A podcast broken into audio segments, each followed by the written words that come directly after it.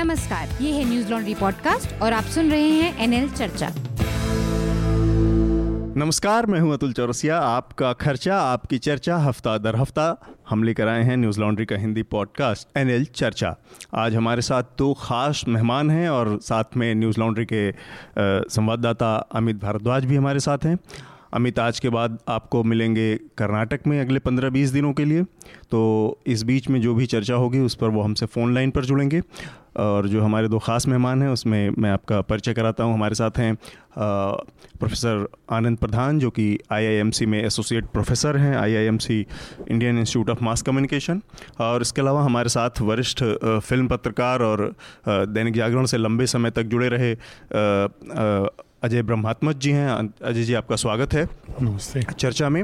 बहुत सारी चीज़ें हैं इस हफ़्ते चर्चा करने के लिए।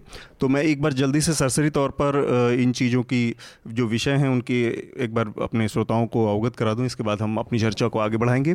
एक तो एक बड़ा मामला हुआ आसाराम बापू का जो उन्हें कोर्ट ने, जोधपुर की ज़िला अदालत ने आजीवन कारावास की सज़ा सुनाई बलात्कार के एक मामले में।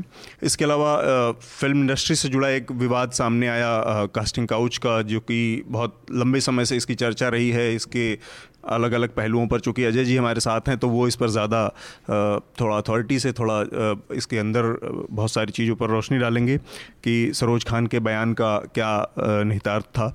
इसके अलावा कर्नाटक चुनाव इस समय पूरे चरम पर है, उसके प्रचार और की गतिविधियाँ। उसको लेकर कुछ विवाद हुए हैं। मसलन जो वहाँ के खनन माफिया माने जाते हैं, रेड्डी ब्रदर्स बेलारी के, उनको भाजपा ने, उनके परिवार में तीन लोगों को अमित टिकट दिया है। उनके भाई को टिकट दिया है जो बड़े भाई हैं हाँ। जो जेल भी जा चुके थे हम्म। जनार्दन रेड्डी को बाहर निकालने के लिए ब्राइव देने की कोशिश कर रहे थे तो हाँ। तो उनको टिकट मिला है और उनके किसी एक भतीजे को भी बेंगलुरु की किसी से सीट से मिला है टिकट हाँ एक ला, आ, लालेश रेड्डी हैं जो कि उनके भतीजे हैं उनको भी टिकट मिला है और इसके अलावा इम्पीचमेंट की प्रक्रिया शुरू की थी, कांग्रेस पार्टी ने चीफ जस्टिस ऑफ़ इंडिया के खिलाफ, पहली बार किसी चीफ जस्टिस के खिलाफ ये हुआ था, और जिसको राज्यसभा के चेयरमैन वेंकैया नायडू ने खारिज कर दिया, इसको रद्द कर दिया। इस पर भी हम बात करेंगे। ये विवाद हालाँकि अभी आगे बढ़ता ही जा रहा है, हमारे सुप्रीम कोर्ट से जुड़ा जो मसला है, उसमें आज और कुछ डेवलपमेंट है, उस पर भी बात करेंगे। और इसके अलावा 12 साल से कम उम्र के बच्चियों के साथ बलात्कार के मामले में एक अमेंडमेंट पॉक्सो एक्ट में सरकार ने किया है और उसमें अब फांसी की सज़ा का प्रावधान किया गया है। इसके अलावा सलमान खुर्शीद ने एक बयान दिया कि कांग्रेस के दामन पर भी मुस्लिमों और दूसरे अल्पसंख्यकों के खून के दाग हैं। तो मेरे ख्याल से सबसे पहले अजय हमारे साथ अजय जी हैं तो हम सबसे पहले क्या फ़िल्म और ये इस पर बात करें? या बीच बीच में भी फ़िल्म कर सकते हैं। हाँ, हाँ। तो कई सारी चीज़ें हैं। मतलब एक तो ये है कि हम लोग लगातार सुनते आए हैं और बहुत बार छोटे छोटे स्टिंग ऑपरेशन इसमें भी हमने देखा कि कास्टिंग कास्टिंग काउच एक प्रॉब्लम है वहाँ पर। तो सरोज खान ने जो बयान दिया था, उस बयान का मतलब सार ये था कि कम से कम फ़िल्म इंडस्ट्री अगर रेप करती है या इस तरह से यहाँ पे किसी के साथ होता है तो वो छोड़ नहीं देती, कम से कम खाना तो देती है, पेट तो भरती है। अब इस बयान, ये हालाँकि, यहाँ पे मैं अपने श्रोताओं के साथ ये भी स्पष्ट कर दूँ कि बाद में उन्होंने माफ़ी मांग ली। लेकिन ये बयान थोड़ा सा बहुत असंवेदनशील तरीका है देने का, कहने का। इसका जो ऊपरी ऊपरी चलता जो फिरता, जो संदर्भ है, वो ये कहा जा सकता है कि अगर कोई खाना देने को तैयार है या रोटी देने को तैयार है तो उसको बलात्कार करने की छूट है। अब सरोज खान जैसी मजी हुई और समझदार जो कि बहुत एक तरह से वो सुपरस्टार हैं कोरियोग्राफी की, और उनका बहुत बड़ा कद है, उनके ज़रिए इस तरह के बयान बयान आने को और जब इतना चार्ज माहौल है रेप को लेके तब उस समय में इतने सीरियस इशू को ट्रेवलाइज करना या उसकी पूरी गंभीरता को ख़त्म करने जैसा नहीं था? आ, कह सकते हैं कि ऐसा हुआ है लेकिन जो इसमें सच्चाई की बात है कि ये है कि उन्होंने इसके साथ ही और भी बातें बोली थी जी। जो कट गया कि और भी जगहों पे ये होता है। हाँ। और यहाँ होता है तो कम से कम यहाँ काम तो देते हैं लोग। हम्म। ये पूरा जी। हम्म। संदर्भ अलग अलग अलग अलग फ़ील्ड में इस तरह हाँ, के हाँ, शिकार लड़कियाँ होती रही ये संदर्भ था उनका। रही बात सरोज खान के ऐसा बोल जाने की तो सरोज खान बहुत ही अच्छी टेक्नीशियन है कोरियोग्राफर बहुत अच्छी हैं वो वाक पटु नहीं है। अच्छा। बहुत ही सहजता से और बहुत ही नॉर्मल जैसे घर में बातें करते हैं वैसा वो कह गई होंगी। पॉलिटिकली करेक्ट होके बोलने की हाँ उन्होंने इसकी ज़रूरत नहीं समझी। शायद ज़्यादा चालाक होती तो ज़्यादा अच्छे शब्दों में अच्छी तरीके से बात अपनी रख सकती थी। तो उन्होंने एक सच्चाई को बगैर किसी आगे पीछे कुछ सोचे हुए कह दिया।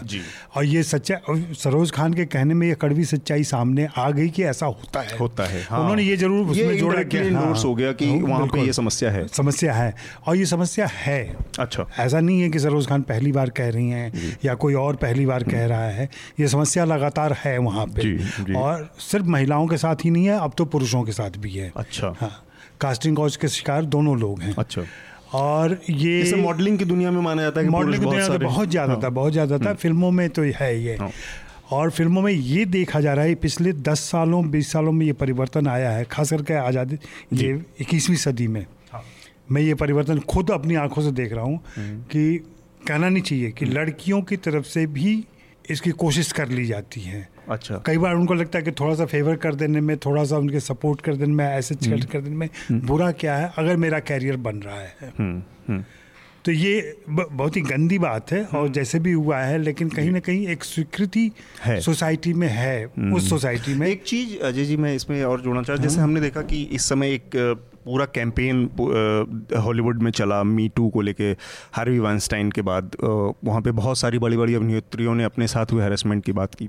उस तरह की कोई चीज़ फ़िल्म इंडस्ट्री में जबकि कास्टिंग काउच आप मान रहे कि वो एग्जिस्ट करती है अब और अलिखित रूप से कोई उसको भले इस तरह से ओपनली स्वीकार नहीं करता हम्म। उसके बावजूद हमारे यहाँ उन चीज़ों को या इस इतनी हिम्मत क्यों नहीं आ पाती? मतलब इंडस्ट्री इतनी वलनरेबल क्यों है? क्या हार्वी वाइंस्टाइन से ज़्यादा पावरफुल लोग यहाँ पे काम करते हैं या लोग हैं जो कि इस तरह की चीज़ों को बढ़ावा देते हैं या उसको संरक्षण देते हैं? नहीं एक डर सा है बस और कुछ खास नहीं है और अभी तक वो जिसको कहते हैं भटक नहीं खुली है लोगों की। जी। लेकिन अभी जैसे ऋचा चड्ढा है काफ़ी हम्म। खुल के बोल रही हैं। हम्म, हम्म। हाँ, उषा जाधव का अभी स्टेटमेंट आया। उषा को इन दोनों को व्यक्तिगत तौर पर भी मैं जानता हूँ और इन्होंने जो प्राइवेट वो जो मराठी अभिनेत्री हैं। हाँ, उषा जाधव। एक और हैं जिन्होंने पार्ट में जिनका था या जो इसमें थी। राधिका आप्टे। राधिका आप्टे। हाँ, राधिका आप्टे ने भी बोला होगा। जी। और उसके अलावा सच्चाई ये है कि कोई कहता सुनता नहीं है लेकिन जितनी बड़ी अभिनेत्रियाँ भी हैं जो लोकप्रिय अभिनेत्रियाँ अभिनेत्रियाँ भी हैं हम्म, हम्म। उनको भी कभी न कभी इस तरीके के हादसों से गुजरना पड़ा है। जी। ये होता है कि जैसे ही आप बड़े होते हैं और लोकप्रिय हो जाते हैं तो जिन लोगों ने आपको शिकार किया है वो लोग भी पीछे चले जाते हैं कभी नाम नहीं लेते हैं। लेकिन ये होता रहा है हम नाम नहीं लूँगा लेकिन किसी भी तमाम बड़ी अभिनेत्री के साथ अगर अगर उनके प्राइवेट किस्सों में जाएँ तो ये किस्से मिल जाएँगे और उस गलियारे में, मुंबई के गलियारों में इसकी चर्चा होती है। क्योंकि हम लोग दिल्ली और इस सर्किल में रहते हैं जहाँ जर्नलिज्म और जर्नलिस्ट बहुत हैं और उनके बीच में बहुत सारी कहानियाँ कही सुनी जाती हैं। तो उसी कंटिन्यूएशन में एक बयान रेणुका चौधरी का आया। रेणुका चौधरी का ये कहना था कि हमारी सांसद भी, संसद भी जो है वो कास्टिंग काउच से मुक्त नहीं है। और हम लोगों ने, मुझे याद है कि एक एनडीटीवी की काफ़ी बहुत बड़ी एंकर हैं। उनका नाम है सुनित्रा चौधरी उन्होंने 2011 में एक पूरा आर्टिकल लिखा था कि किस तरह से एक मंत्री और एक बड़े नेता जो हैं उन्होंने इस तरह की चीज़ें की कि सेक्सुअल फेवर के उस पर स्टोरीज देंगे दे, देने की और एक्सक्लूसिव डॉक्यूमेंट्स और लीक करने की बात की थी। काफ़ी उस समय चर्चा में रहा। तो यहाँ पर जो चीज़ें हैं मतलब हमारे यहाँ पॉलिटिक्स में संसद में उसको आनंद जी आप चूँकि दिल्ली में रह रहे हो आप जर्नलिज्म से भी जुड़े हैं तो वो कितनी बड़ी समस्या आपको लगती है हमारे यहाँ? देखिए मैं इसको थोड़ा एक लार्जर पर्सपेक्टिव में रखना चाहूँगा। हम्म। जो हमारी इंडस्ट्रीज़ हैं अगर फ़िल्म इंडस्ट्री को भी एक इंडस्ट्री हम मान लें। जी। और कुछ हद तक अब अब बहुत सारे आप माने या न माने लेकिन हमारी राजनीति भी एक तरह की इंडस्ट्री ही है। और प्राइवेट लिमिटेड कंपनियाँ हैं पार्टियाँ। जी। नेताओं की।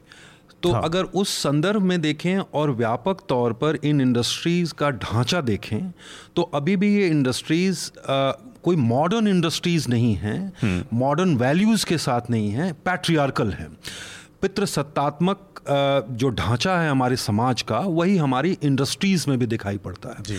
और फ़िल्म इंडस्ट्री जहाँ थोड़ा इनफॉर्मल ज़्यादा है वो बहुत ही ऑर्गेनाइज नहीं है। एक मायने में हाल के वर्षों में ऑर्गेनाइज कॉर्पोरेट फंडिंग वगैरह शुरू हुई है। हम्म। बावजूद इसके वो उस तरह से ऑर्गेनाइज नहीं है जैसे बाकी इंडस्ट्रीज़ हैं।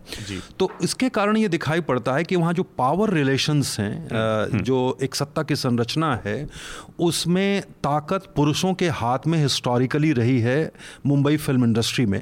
जी। और उसमें खास करके परिवारों का बड़े बड़े परिवारों की बड़ी भूमिका रही है। तो मैं जैसे पिछले दिनों परिवारवाद की भी बहुत चर्चा हुई और किस तरह से वो जो परिवार का सोशल कैपिटल है वो फ़िल्म इंडस्ट्री में आपको आगे रखने में मदद करता है। उसको अगर ध्यान में देखें तो एक छोटी सी बात कहना चाहता हूँ हम्म। कि आप देखिए कि फ़िल्म इंडस्ट्री में आ, आ, स्टार परिवारों से या फैमिली बड़ी जो फैमिलीज़ हैं हम्म। जिन्होंने एक तरह से बॉलीवुड को चलाती हैं हम्म। उन परिवारों से फ़िल्म अभिनेता तो बहुत आए हैं। लड़कियाँ उनके परिवारों से कम कुछ ही परिवार हैं जिससे लड़कियाँ आई हैं हीरोइन बन के हाँ। ज़्यादातर को वो पीछे रखते वो कहीं कहीं वही आपकी जो पैट्रियार्कल माइंडसेट है माइंडसेट है और ये एक तरह से जो पावर रिलेशन है वहाँ उस पावर रिलेशन में अभी भी हमारी इंडस्ट्री और उसकी जो कहानियाँ हैं उसमें हीरोइन को या जो नायिका है वो अभी केंद्रीय भूमिका नहीं मिली हाल के कुछ फ़िल्मों में एक एक हम्म। छोटी सी धारा ऐसे शुरू हुई होती हुई दिखाई हम्म। पड़ती है हम्म। लेकिन जो नायक और नायक का जो लार्जर देन लाइफ इमेज है जी वो इमेज एक तरह से उस पावर हम्म। रिलेशन के साथ पूरी इंडस्ट्री के हम्म। अंदर भी काम करता है। हम्म, और उसका नतीजा ये है कि ये जो अजय जी कह रहे हैं हाँ। कि वहाँ एक लंबा सिलसिला इस तरह का रहा है और उसमें आम तौर पर वो अनसुनी कहानियाँ रही हैं। इंडस्ट्री के अंदर बातचीत होती रही है किससे कहानियों में रही होंगी गप में रही होंगी लेकिन कभी भी इसको तोड़ने की इसको एक ऑर्गेनाइज चैलेंज करने की आप याद रखिए कि हॉलीवुड में बहुत सारी यूनियंस हैं। हमारे यहाँ बॉलीवुड में भी यूनियंस हैं कुछ टेक्नीशियंस हम्म। वगैरह की लेकिन लेकिन लेकिन जो कलाकारों की यूनियन खास करके पावरफुल इस तरह का कोई नहीं आम तौर पर इस तरह के मामलों में इंडस्ट्री में आप देखेंगे तो इसको तभी तोड़ा जा सकता है जब यूनियंस हों जब आपके पास ऑर्गेनाइज ताकत हो बार्गेनिंग पावर हो हम्म। और तीसरी चीज़ ये है कि हाल के दिनों में जो एक फेमिनिस्ट जी अपसर्ज दिखाई पड़ता है पूरी दुनिया में उसने एक तरह से हम्म। इस इसको चैलेंज हम्म। भी किया है कुछ आवाज़ें सुनाई पड़ने लगी हैं हमारी इंडस्ट्री में भी सुनाई पड़ रही हैं हम्म। और ये बदलते हुए समय का एक एक, एक रुझान है एक, पर हाँ। राजनीति के बारे में जो आप कह रहे हैं राजनीति के बारे में भी ये बात बहुत आ, समझना ज़रूरी है कि राजनीति में तो और भी ज़्यादा वो पैट्रियार्कल है हमारी राजनीति अफसोस की बात यह है आप भी आज भी हमारे संसदों और विधानसभाओं में महिलाओं की संख्या दस दस प्रतिशत से भी कम है तैंतीस प्रतिशत उनके आरक्षण के लिए ताकि हमारी जो डेमोक्रेटिक इंस्टीट्यूशंस हैं चाहे वो असेंबलीज हों या पार्लियामेंट हों हम्म। वो सचमुच में रिप्रेजेंटेटिव लगे नहीं है अभी। वो नहीं है हम्म। और वो नहीं है तो इसलिए कि उसकी बड़ी वजह यह है कि हम्म। हमारे यहाँ जो पार्टी पॉलिटिक्स है वो पूरी तरह से पैट्रियार्कल हाथों में है और उसको जब तक चैलेंज नहीं किया जाएगा और देखिए वही कारण है कि 33 परसेंट आरक्षण पर सब कहते हैं कि हम हाँ। सब साथ में साथ में लेकिन सब कोई लेकिन पास नहीं होने नहीं होने दे रहा। तो ये और भी चीज़ें ये बयान भी हम लोग देखते हैं जो तो हमारे नेताओं की जो अलग अलग अलग अलग समय पे बयान आते हैं वो बयान भी उस चीज़ को पूरी तरह से रिफ्लेक्ट करते हैं। आप अपनी इग्नोरेंस में आपको एहसास नहीं होता कि आप वास्तव में कह क्या रहे हैं। आप कह जाते हैं देख दो मिनट में कि रामायण के बाद पहली बार मुझे रामायण देखने के बाद और पहली बार मैंने ऐसा ठहास सुना। इस तरह के तमाम आप ये परकटी यहाँ बैठने लगेंगी तो कानून कौन बनाएगा? इस तरह के जो अपने इग्नोरेंस में आपको क्योंकि वो पूरा का पूरा आपकी अपब्रिंगिंग और पूरा ये है। क्योंकि वो आपके माइंडसेट हाँ, का हिस्सा है। इसमें दो एक और चीज़ थी जो जो कि मैं अमित को भी इसमें इन्वॉल्व करना चाह रहा था इस बहस में कि दो लोगों का बयान आया मतलब एक तो मेरे ख्याल से रणवीर कपूर का कि और सोनम कपूर का ऐसा कि हमने तो कभी ऐसा फेस नहीं किया और हमने कभी नहीं देखा। अब ये बयान जब आप एकदम दूसरे पेडेस्टल पे खड़े होकर देते हैं कि आप कहाँ से आ रहे हैं, आपने किस तरह के माहौल से आपकी पूरी अपब्रिंगिंग पालन पोषण है और मतलब किस प्रिविलेज बैकग्राउंड से आ रहे हैं। ये केवल फ़िल्म इंडस्ट्री नहीं ये हमारे पूरे जो सोशल कास्ट का स्ट्रक्चर है उसमें भी है। तो उससे जोड़ के मैं इस बात को करना चाह रहा था कि आप आपको महसूस ही नहीं होगा कि एक दलित होने का दर्द क्या होगा जब तक आप वहाँ से नहीं आएँगे। तो ज़रूर बहुत संभव है कि सोनम कपूर और रणवीर सिंह रणवीर कपूर को इस तरह की चीज़ों से नहीं झेलना जाना नहीं, होगा। संभव जैसे हाँ। परिवार से आते हैं वहाँ से संभव लेकिन एक आम फ्रेज है हाँ, जो बाहर कम सुना जाता है। जी। तो अमित काम पाने के लिए किसी भी लड़की को जी।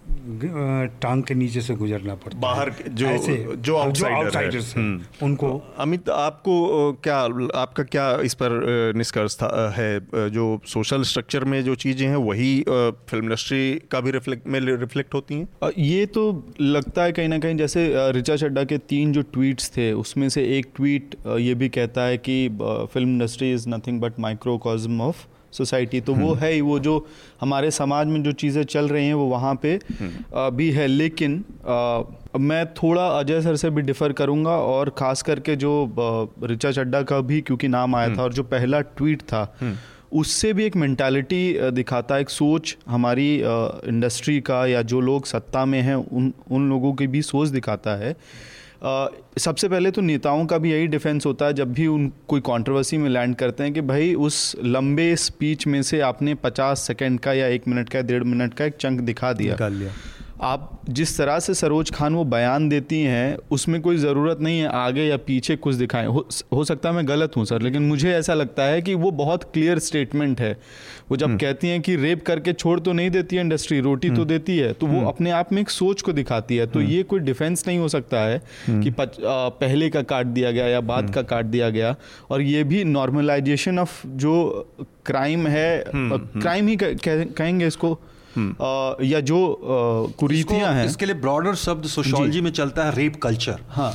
मतलब रेप आपके एक तरह से सोशल नॉर्म का उसको जस्टिफाई करने का एक जो तरीका है और उसके जस्टिफिकेशन के बहुत सारे तरीके जिस तरह से खोज लिए जाते हैं हम्म। तो ये जो उसका ही एक संकेत हालाँकि जो अजय सर कह रहे थे उसमें एक और चीज़ था उनका ये कहना था कि वो उन्होंने जो अपने इग्नोरेंस में क्योंकि वो इतनी पॉलिटिकली करेक्ट नहीं ज़रूरी नहीं कि हर आदमी अपनी ज़बान उतने ही तौल के तोल मोल के बोलने वाला हो तो उन्होंने अपने इग्नोरेंस में का भी एक बड़ा हाथ होता है जब इस तरह के बयान आते हैं अब चूँकि एक पॉलिटिशियन से हम इसकी अपेक्षा कर सकते हैं क्योंकि उसके हाथ में बहुत सारे लोगों की ज़िंदगियाँ बनाने बिगाड़ने का एक की ताकत है सरोज खान जैसे लोगों के साथ क्या है कि छठे छमा से एक बार आके कुछ कह जाना उनका ये है लेकिन उसकी गंभीरता खत्म नहीं होती मैं चूँकि मैं हाँ। सरोज खान को व्यक्तिगत तौर पर भी जानता हूँ तो इस हिसाब से मैं कह सकता हूँ कि सरोज खान सचमुच में वाकपटु नहीं है और बहुत ही जो एक बोलने की कला उनमें तो बिल्कुल नहीं है। वो कोरियोग्राफर बहुत ही उम्दा कोरियोग्राफर नेशनल अवार्ड ले चुके हैं सब कुछ है। और उन्होंने कुछ ऐसी बात कह दी जो सच्चाई है वहाँ की। हाँ उनके अपनी समझदारी ऐसी है कि चलो काम तो देते हैं ना। हाँ। ये उनकी व्यक्तिगत समझदारी जो उनकी मेधा कम है हाँ। जिसके हिसाब से उसको जस्टिफाई कर रही है जो कि नहीं होना नहीं होना चाहिए हाँ। कायदे से नहीं होना चाहिए। लेकिन इसके लिए हम सरोज खान को कटघरे में नहीं खड़ा कर सकते कि उन्होंने इस सच को क्यों कह दिया। हम्म। दूसरी कोई औरत रहती या दूसरी कोई लड़की रहती तो शायद इस बात को बहुत अच्छे तरीके से पॉलिटिकली करेक्ट कहती हम्म। और बच जाती। हाँ। शायद बच जाती लेकिन हम्म। सरोज खान से ये गलती हुई। और सरोज खान ऐसी गलतियाँ पहले भी करती रही हैं। अच्छा। मतलब स्टेटमेंट देने में। जैसे कभी उनसे पूछा गया कि श्रीदेवी और माधुरी माधुरी में क्यों श्रीदेवी आपसे चिड़ती थी या हम्म। बाद में कम हो गई माधुरी तेज़ी से बड़ी अच्छा। उन्होंने खुलेआम ऐसी बातें बता दी थी जो अमूमन कोई किसी हीरोइन के बारे में नहीं बताता हाँ, हाँ। तो श्रीदेवी यहाँ संकोच कर जाती थी अपने जिस्म दिखाने में और माधुरी आगे कर जाती थी तो मैं माधुरी को सपोर्ट करती थी क्योंकि मुझे वो दिखाना था नॉर्मली कोई हाँ. भी जो बिज़नेस में इन्वॉल्व आदमी है वो इस तरह के बयान नहीं नहीं दे सकता नहीं दे सकता। अगले उस पर हम लोग बढ़ते हैं। एक और विषय सर आपसे फिर इस पर हम लोग बात करेंगे कि जो वो ट्रेलर अभी जो फ़र्स्ट लुक रिलीज़ हुआ है संजू बाबा वाली फ़िल्म को उस पर हम लोग बात करेंगे। थोड़ा सा पहले एक बार आसाराम वाले वर्डिक्ट पे बात कर लें। हम्म।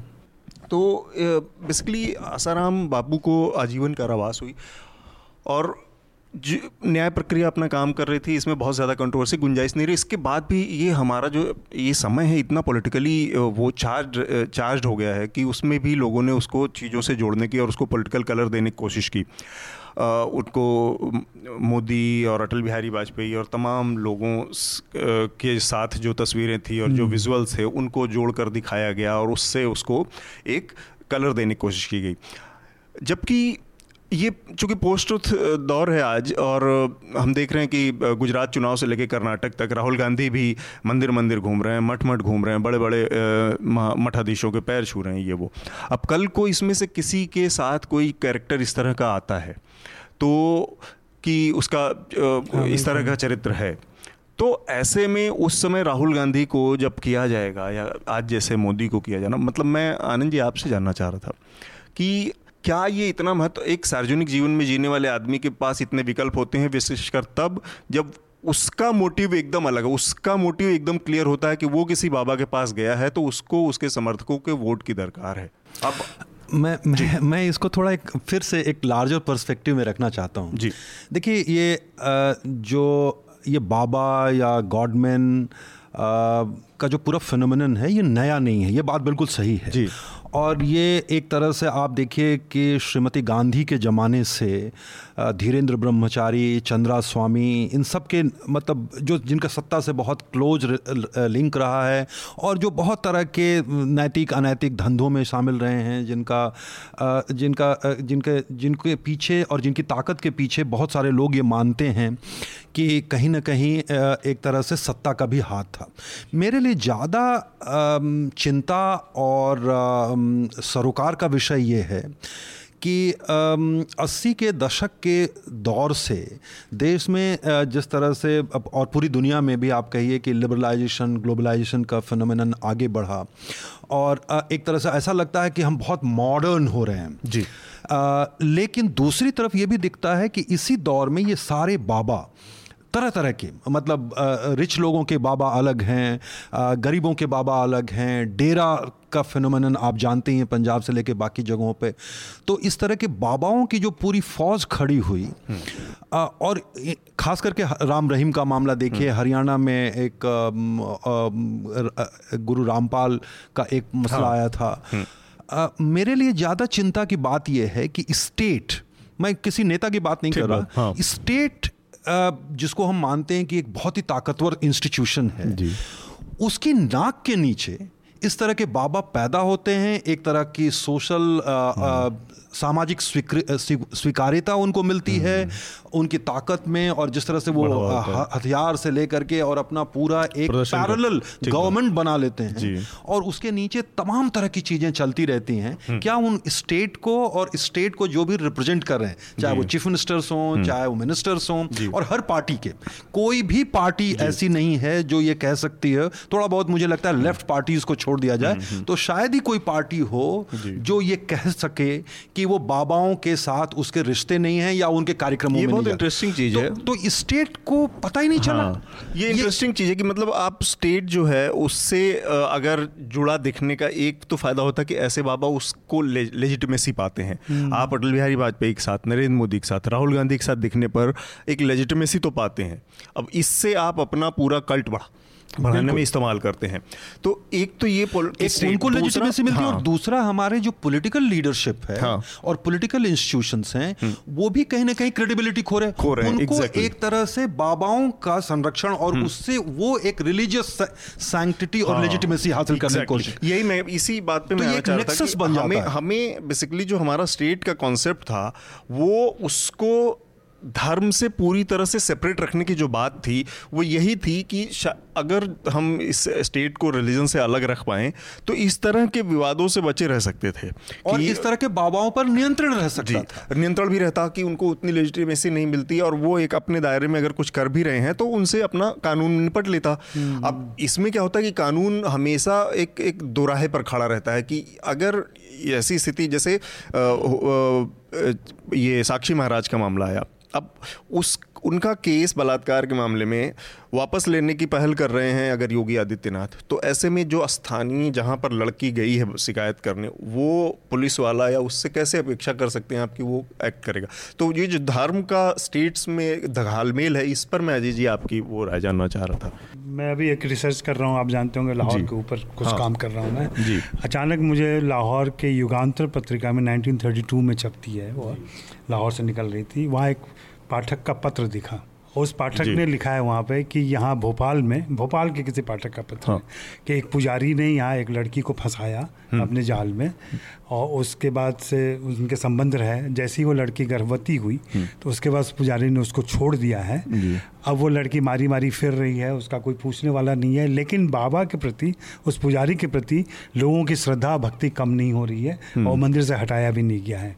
ये 1932 की खबर है। जी। मैं तत्काल उसको जोड़ के वहाँ से देखता आसाराम बापू के बारे में भी, भी लगभग वही बातें हो हम्म। रही हैं। गुरमीत राम रहीम के बारे में हाँ, उसी वही बातें हो रही हैं। तो ये कहीं ना कहीं एक हमारे समाज में जो चीज़ें चल रही हैं हम्म। एक जो अंधभक्ति चलती है श्रद्धा भक्ति चलती है हम्म। ऐसे बाबाओं को लेकर के वो कहीं ना कहीं रिप्रेजेंट हो रहा है। हम्म।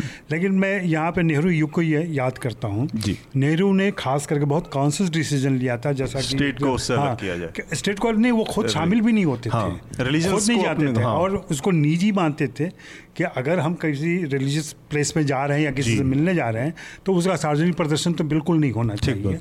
बाद के दिनों में जब इंदिरा गांधी और उसके बाद के दिनों में हम जब आते हैं और ख़ास करके ये जो संघ वाले लोग हैं हम्म। और बीजेपी वाले लोग हैं इनका एसोसिएशन ज़्यादा दिखता है। इंदिरा गांधी का अच्छा आपने याद दिला इंदिरा गांधी ने नेहरू का जो पूरे देश में जो अस्थि कलश घुमाया और वो सब किया ये शुरुआत वहीं से थी। वहीं वहीं से नेहरू ने हाँ।, हाँ। तो वो बाद में देखता हूँ ये क्षरण हुआ पॉलिटिकल लोगों के बीच में कि अपनी पॉपुलैरिटी या वोट बैंक जुटाने के लिए वो ऐसे बाबाओं के समर्थन में गए हैं हम्म। ऐसे सोसाइटी ऐसे लोगों के ऐसे सभाओं में ऐसे प्रवचनों में गए हैं हम्म। और शामिल हुए हैं हम्म। उसमें और उनको ये लगता है और ये खास करके हिंदू संगठन से जुड़े जो राजनीतिक पार्टियाँ हैं उन्होंने ज़्यादा किया है जी, जी। कांग्रेस अपने सेकुलर इमेज की वजह से थोड़ी बची रही उससे। वहाँ व्यक्तिगत तौर पर एक दो लोग जाते रहे लेकिन एक पार्टी के तौर पर उनका एसोसिएशन नहीं रहा है। और अब चूँकि सारी चीज़ें उजागर हो रही हैं धीरे धीरे और ये चीज़ें सामने आ रही हैं खुल के और कह लें कि पैसा कमाना और बाकी चीज़ें इतनी तेज़ी से बढ़ गई हैं कि लोग अब उसको एक तरजीह भी देने लगे हैं एक जस्टिफाई भी करने लगे हैं लोग। अमित आपका इस पर क्या नज़रिया रहा? एक तो जैसे बता रहे थे आनंद सर कि लेजिटमाइजेशन की जो बात हुई मुझे लगता है लेजिटमाइजेशन से कहीं ज़्यादा एक मैसेज जो फॉलोअर्स होते हैं जो समर्थक हैं उनके अंदर ये भी जाता है कि जो मुख्यमंत्री है राज्य का या जो बड़ा नेता है वो भी नतमस्तक है हमारे बाबा के सामने। तो बाबा कितने शक्तिशाली हैं पावरफुल हैं। तो उससे आम आदमी खुद भी प्रेरित आम आदमी हाँ। प्रेरित होता है और दूसरा बाबाओं के पास बहुत ज़्यादा ताकत आ जाती है इस सिर्फ़ एक एक्ट से कि शिवराज सिंह चौहान अगर जाते हैं या दिग्विजय सिंह जाके नतमस्तक होते हैं तो इससे उनकी ताकत में बहुत इजाफा होता है दूसरा क्योंकि बात शुरू हुई थी कि इस तरह के वीडियोस चल रहे हैं पॉलिट एक तरफ़ एक बड़ी ही अजीब तरह के समय में है कि प्रोपोगंडा चल रहा है और दोनों तरफ़ से चल रहा है। एक हम्म, वो प्रोपोगंडा हम्म। है जो सत्ताधारी पार्टी से जुड़े हुए लोग कर रहे हैं। दूसरे तरफ़ वो प्रोपोगंडा है जो लोग विपक्ष में हैं उनकी तरफ़ से हो रहा है। बहुत सारे समझदार लोगों को मैंने देखा जो कि आमतौर पर बड़े लॉजिकल ट्वीट या फेसबुक पोस्ट डालते हैं वो भी कल और जब से पूरा ये मामला चल रहा है वर्डिक्ट हम्म, आया है तब से हम्म। नरेंद्र मोदी से जुड़े हुए फ़ोटो और वीडियोस शेयर किए जा रहे हैं हम्म। लेकिन इनमें से किसी किसी व्यक्ति ने ये नहीं कहा जिन लोगों की मैं बात कर रहा हूँ या जिस तरह से अटैक किया जा रहा है नर, फोकस नरेंद्र मोदी पे बहुत ज़्यादा था तो वही नरेंद्र मोदी जब गुजरात में मुख्यमंत्री थे तो उन्होंने वहीं से खटपट शुरू हुई 2009 में हाँ आशाराम बापू के साथ। 2009 में इस तरह के आर्टिकल आने शुरू हो गए नरेंद्र मोदी वर्सेस आशाराम बापू केसेस हैं और अल्टीमेटली आशाराम बापू ने अपना गढ़ वहाँ से निकाल के राजस्थान और मध्य प्रदेश की तरफ़ शिफ्ट हम्म। किया। तो ये कितना लॉजिकल था या सही था? ये मुझे लगा कि गलत था। मतलब हम्म। एक पक्ष सिर्फ़ दिखाना क्योंकि आपका एक एजेंडा हाँ रहा है। ये तो सोशल मीडिया पर तो हम इस तरह के अति देखते ही आ रहे हैं कि वो दोनों ही पक्ष मतलब जो जिसको अपने हिसाब से जो कहानी सूट कर गई उसमें अपना उसको आगे बढ़ा देता है। बुनियादी बात ये है कि जैसा मैंने कहा कि कोई भी पार्टी देखिए समस्या ये है कि हर पार्टी बावजूद इस सच्चाई के कि हमारे कॉन्स्टिट्यूशन के डायरेक्टिव प्रिंसिपल में साइंटिफिक टेम्परामेंट्स वर्ड लिखा हुआ है। Hmm, hmm. कि ये स्टेट का रोल स्टेट का रोल साइंटिफिक टेम्परामेंट को बढ़ाने में होगा। पर हम ये देखते हैं कि स्टेट बिल्कुल एक तरह से इस तरह के बाबाओं के सामने गॉडमैन के सामने झुका हुआ नतमस्तक दिखाई पड़ता है। हम्म। एक तो ये है।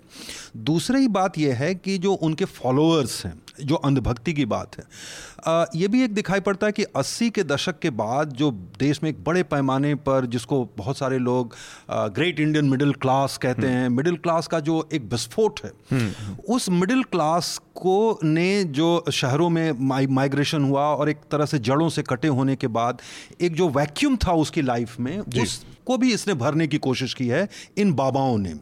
और आप जैसे देखेंगे चाहे वो रविशंकर हों या ये रामदेव हों आसाराम हों इस तरह के जितने ये बाबा हाल के वर्षों में आए हैं उन्होंने एक तो उस जो एक तरह की इकोनॉमिक इनसिक्योरिटी है ग्लोबलाइजेशन और लिबरलाइजेशन ने इनसिक्योर भी बहुत किया प्रॉस्परिटी के साथ एक इनसिक्योरिटी भी जुड़ी हुई है। और दूसरी तरफ़ ये भी है कि उसमें एक वैक्यूम है। आ, कि इस मतलब आपने मिडिल क्लास तो इतना बड़ा पैदा हो गया पर उसके अंदर एक तरह का खोखलापन है।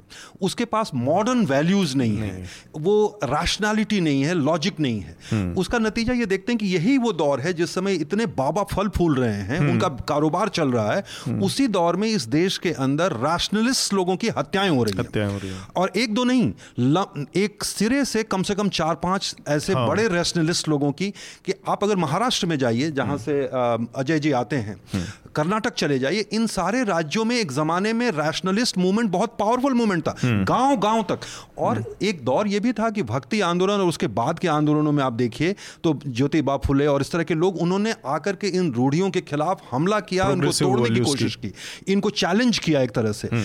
आज हम देखते हैं कि एक तरह से सोसाइटी में एक बड़ा रिग्रेशन दिखाई पड़ रहा है। हम पीछे की तरफ़ जा रहे हैं और शायद जिस वैक्यूम को हम भरने की कोशिश कर रहे हैं वो वैक्यूम को आ, को जो एक वैक छोड़ दिया हमने मॉडर्न वैल्यू लाने के बजाय रैशनलिटी देने के बजाय स्टेट का जो सरेंडर है उसके कारण हम्म। उससे इन बाबाओं को ताकत मिले। हमारी चिंता की वजह यह होनी चाहिए हम्म, हम्म। कि कैसे इस इस नेक्सस को तोड़ा जाए। ठीक बात। एक मतलब ये बहुत दिलचस्प बात है कि जो ये बाबा हैं चाहे जितने भी बाबाओं के इस समय हमने नाम लिए चाहे गुरमीत राम रहीम गुरमीत राम रहीम तो फ़िल्में उल्में भी बनाते थे और हीरो ये वो। तो ये लोग मतलब जिस तरह की इनकी लाइफस्टाइल है जीवन शैली है और पूरा उठा वो कहीं से भी किसी साधक किसी साधु या वो तो उस तरह का कोई एक मोमेंट मतलब एक तो पॉलिटिकल क्लास से हम उम्मीद करते हैं कि कोई समाज के बड़े बदलाव की तरफ़ तो वो पूरी तरह से इनका संरक्षण करती हुई दिख रही तो इनसे तो उम्मीद बची नहीं। अब इंडिपेंडेंट जो कोई इस तरह का मोमेंट हो, जो कि उन वैल्यूज़ की बात करें कि असल में साधना क्या हो सकती है? असल में किन किन किन किन मूल्यों को पकड़कर और आपस में उनको साध कर आदमी साधु या साधक बनता है या महात्मा बनता है। और वो इनकी पूरी लाइफस्टाइल से एकदम विरोधाभासी है। आप महलों में रह रहे हैं आपके एयर कंडीशन वो हैं इतने सारे बड़े बड़े फाइव स्टार आश्रम हैं और लोगों से मतलब हर तरह की बड़ी बड़ी इतनी भारी भारी हम्म। गाड़ियों में चल रही है। वो ये किसी भी साधु होने के मूल चरित्र के ही खिलाफ है पूरा और ये सब देखते हुए जानते हुए भी लोग तो वो जो आपने कहा कि क्योंकि मिडिल क्लास के इतना खोखला है वैल्यूज़ को लेके अंदर से या उसके पास कोई है वैक्यूम है, है। कि वो इन इन इतनी रैशनल चीज़ों को इतनी जो ब्लेटेंट दिख रही हैं इतने निर्लजता से दिखती हैं उसको भी काउंटर करने के उस पर अपना दिमाग चलाने की कोशिश नहीं कर पाता है। ए, एक उसका एक पहलू और भी है। आप जैसे देखिए हम हाल के दिनों में काफ़ी चर्चा चल रही पिछले आठ दस साल से कि एक एस्पिरेशनल क्लास इस मिडिल क्लास को आजकल एस्पिरेशनल क्लास भी कहा जा रहा है। जी। तो उस एस्पिरेशनल क्लास के जो नए गुरु हैं जो मॉडर्न एज गुरु कहे जा रहे हम्म। हैं जो अंग्रेज़ी बोलते हैं। हम्म, हम्म। मतलब हमारे साधुओं की जब आप बात कर रहे हैं तो उस पुरानी धारणा से अब एक नए दौर में आइए ये नए मॉडर्न एज गुरुज हैं। जो आपको एक तरह के अब उसमें अलग अलग तरह के लोग हैं। उसमें आपको निर्मल बाबा भी मिल जाएँगे जो आपको समोसे से आपका इलाज कर सकते हैं। और और आपको उसमें रविशंकर भी मिल जाएँगे थोड़ा जो फाइन या सदगुरु जैसे मिल जाएँगे अंग्रेज़ी बोलने वाले हाँ, अंग्रेज़ी हाँ। बोलने वाले और उसमें ये एक तरह से ओशो वाली जो ट्रेडिशन आ रही हाँ। है जो एक तरह से उसको फिलोसफाइज भी करते हैं और आपके एस्पिरेशनल क्लास को क्योंकि वो मान रिलीजियसिटी में एक समस्या ये है कि उसमें आप फिर से वो मंदिरों की तरफ़ ये आ, नहीं लौटना चाहते हम्म। लेकिन चाहते हैं कि आपके अंदर की जो खोखलापन है उसको कोई स्पिरिचुअलिटी से हम भर सकें तो उसमें ये जो मॉडर्न स्पिरिचुअल लीडर्स हैं या गुरु हैं वो उस वैक्यूम को भरने की कोशिश करते हैं और एक तरह से जिसको हम कहें कि एगोनी आंटी जो होती थी पहले हम्म। जो आप न्यूज़पेपर्स में कॉलम छपते थे कि हमें ये समस्या है इसका हल क्या हम्म। हो सकता है तो ये नए एज के एगोनी ऑन्ट्स हैं जो जो आपको हर तरह की समस्याओं के हल बताते हैं एक, एक बात हाँ। और मैं जोड़ना चाहूँगा काफ़ी इंटरेस्टिंग ये मतलब एक तो रिग्रेसिव और प्रोग्रेसिव वाला जो मामला है जब बसवन्ना जिसको लेके अभी लिंगायत पूरे समुदाय हाँ। को लेके राजनीति चल रही है उन्होंने उस दौर में इतनी प्रोग्रेसिव बातें की कास्ट को सेक्ट को तोड़ के अपना एक नया कल्ट तैयार किया और आज के दौर में जो कल्ट तैयार हो रहा है वो कैपिटलिस्ट मॉडल के हिसाब से कल्ट्स क्रिएट हो रहे हैं एक तो प्रोग्रेसिव मॉडल था जो ट्वेल्थ सेंचुरी में हो गया और अभी ट्वेंटी फ़र्स्ट सेंचुरी में जो बन रहा है वो जो पावर स्ट्रक्चर है पूंजीवाद का जो उसके हिसाब से। जैसे सर ने कहा कि श्री श्री हैं और फिर सदगुरु जैसे लोग हैं जो एलीट क्लास को कैटर करते हैं तो दूसरे तरफ़ मिडिल क्लास के लिए निर्मल बाबा भी हैं। हम्म। और थोड़ा और आप अगर नीचे जाएँ तो डेराओं का पूरा कल्चर हरियाणा हाँ, में हाँ, है। बिल्कुल। तो ये और इसमें क्या मिडिल लेकिन ऐसी क्या वजह है कि मिडिल क्लास अब खुद भी वो स्टार्टिफिक स्टार्टिफिकेशन को आइडेंटिफाई कर लेता है हम्म। कि वो किधर फिट बैठेगा कि वो श्री श्री का फॉलोअर होगा या वो निर्मल बाबा में फिट बैठेगा या वो डेराओं की तरफ़ जाएगा तो वो वो प्रोसेस कैसे होता है जैसे मेरे लिए एक बहुत बड़ा सवाल है कि कोई भी इंसान जो सोच समझ सकता है या बिज़नेस भी करता है दुकान में भी बैठता है वो बिना किसी ऑफेंस के राधा माँ जैसे किसी भी किरदार का फॉलोअर कैसे हो सकता है? क्या प्रवचन देती हैं उसकी वजह अमित मुझे कई बार लगता है मैं ट्राई कर रहा हूँ इसका आंसर करने की। मुझे उसकी वजह ये लगती है कि हमारे जो पूरा सोशल और इकोनॉमिक लाइफ है हमारी उसमें इतनी अनसर्टिनटीज़ हैं कोई रूल ऑफ़ लॉ नहीं है हमारे यहाँ। चाहे वो बिजनेसेस में आप चले जाइए या चाहे आप सर्विस इंडस्ट्री में चले जाइए हाँ। वहाँ क्योस है। असुरक्षा बहुत है। असुरक्षा बहुत है। आ, तो जब रूल ऑफ़ लॉ नहीं है तो उसमें एक तरह से ये जो बाबा हैं वो एक तरह की आपको कहीं ना कहीं मतलब जो एक अनसर्टेनिटी है उसमें वो देते हैं एक एक हौसला देते हैं। जैसे मार्क्स ने कभी कहा कि धर्म क्या है? धर्म के बारे में अक्सर लोग उनका एक कोट छोटा सा सुना देते हैं कि धर्म अफीम है। है। ना? लोगों हाँ, की अफीम है। लेकिन उस वो एक लंबा कोट है जिसमें एक वो ये भी कहते हैं कि धर्म पीड़ितों की आह है। तो पीड़ितों की जो आह है वो आह हमें ये चाहे आ, मतलब आप हमारे आज के सोशल और इकोनॉमिक लाइफ में जो अनसर्टेनिटी है जो क्योस हम्म। है जो रूल ऑफ़ लॉ का नहीं होना है हम्म। उसमें वो एक तरह का आपको मौका कई तरह से देते हैं। हम्म। आप श्री श्री के साथ हैं तो आपके बहुत सारे काम भी हो सकते हैं। वो कॉर्पोरेट नेक्सस है उसमें पोलिटिकल नेक्सस है। आपके काम भी हो सकते हैं वो लॉबिंग भी कर रहे हैं वो लाइजनिंग का भी काम कर रहे हैं और ये भी हो सकता है कि आपको एक तरह का सपोर्ट मेंटली रहता हो कि कुछ नहीं होगा तो बाबा हमारे साथ हैं उनकी हम्म। ताकत हमारे साथ है ठीक तो ये एक शायद मुझे ऐसा लगता है कि इसके कारण हम्म। उनके फॉलोअर्स की जो बढ़ते जाते हैं और हम्म। उनको एक तरह का और कई बार एक मॉब मेंटालिटी भी होती है कि इतने सारे इनके फॉलोअर हैं तो, तो शायद हम भी इसको बिलोंग करें उससे एक आइडेंटिटी भी बनती है जहाँ आइडेंटिटीज खत्म हो रही हैं पुरानी शहरों में आकर के तो कास्ट की आइडेंटिटी आइडेंटिटी उतनी नहीं रह जाती तो अब हम श्री श्री के भक्त हैं। तो श्री श्री के भक्तों के बीच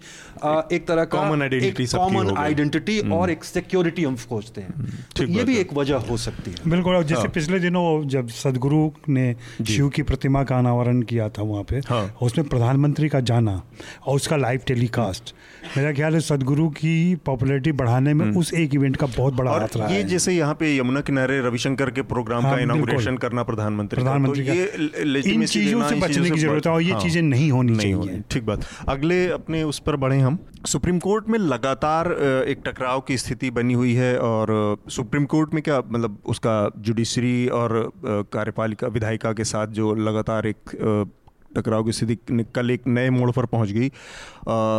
सुप्रीम कोर्ट कोलिजियम ने दो जजों का रिकमेंडेशन भेजा था उसमें से एक रिकमेंडेशन सरकार ने वापस भेज दिया है जस्टिस के एम जोसेफ का। जो कोलिजियम है, कोलिजियम का डिसीज़न ये माना जाता है कि वो अब किसी जुरिस्डिक्शन से परे है, वो सारी चीज़ें तय करके और विचार करके भेजी गई हैं।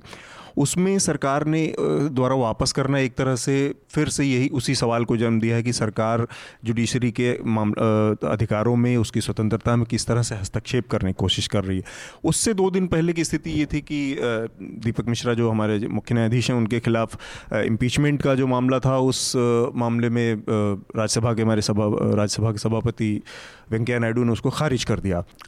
हालाँकि उस की खारिज हो जाना ही उसकी नियति थी, शुरू से ही लग रहा था, क्योंकि आमतौर पर दो चीज़ें होती हैं। एक तो कि इम्पीचमेंट की जो पूरी प्रक्रिया होती है वो बहुत ही असाधारण परिस्थितियों में ली ली जाने वाली प्रक्रिया होती है और वो दो साफ़ साफ़ बातें कह, कहती है कि दो परिस्थितियों में किसी जज का और यहाँ तो खैर चीफ जस्टिस ऑफ़ इंडिया थे जो कि हेड हैं उस पूरे इंस्टीट्यूशन हम्म। की और उसके हाथ में पूरा आपकी कॉन्स्टिट्यूशन का भी संरक्षण है उसकी विवेचना का भी जिम्मा है। तो ऐसे किसी मौके पर बहुत ही अंतिम अस्त्र के रूप में ही इम्पीचमेंट होना चाहिए।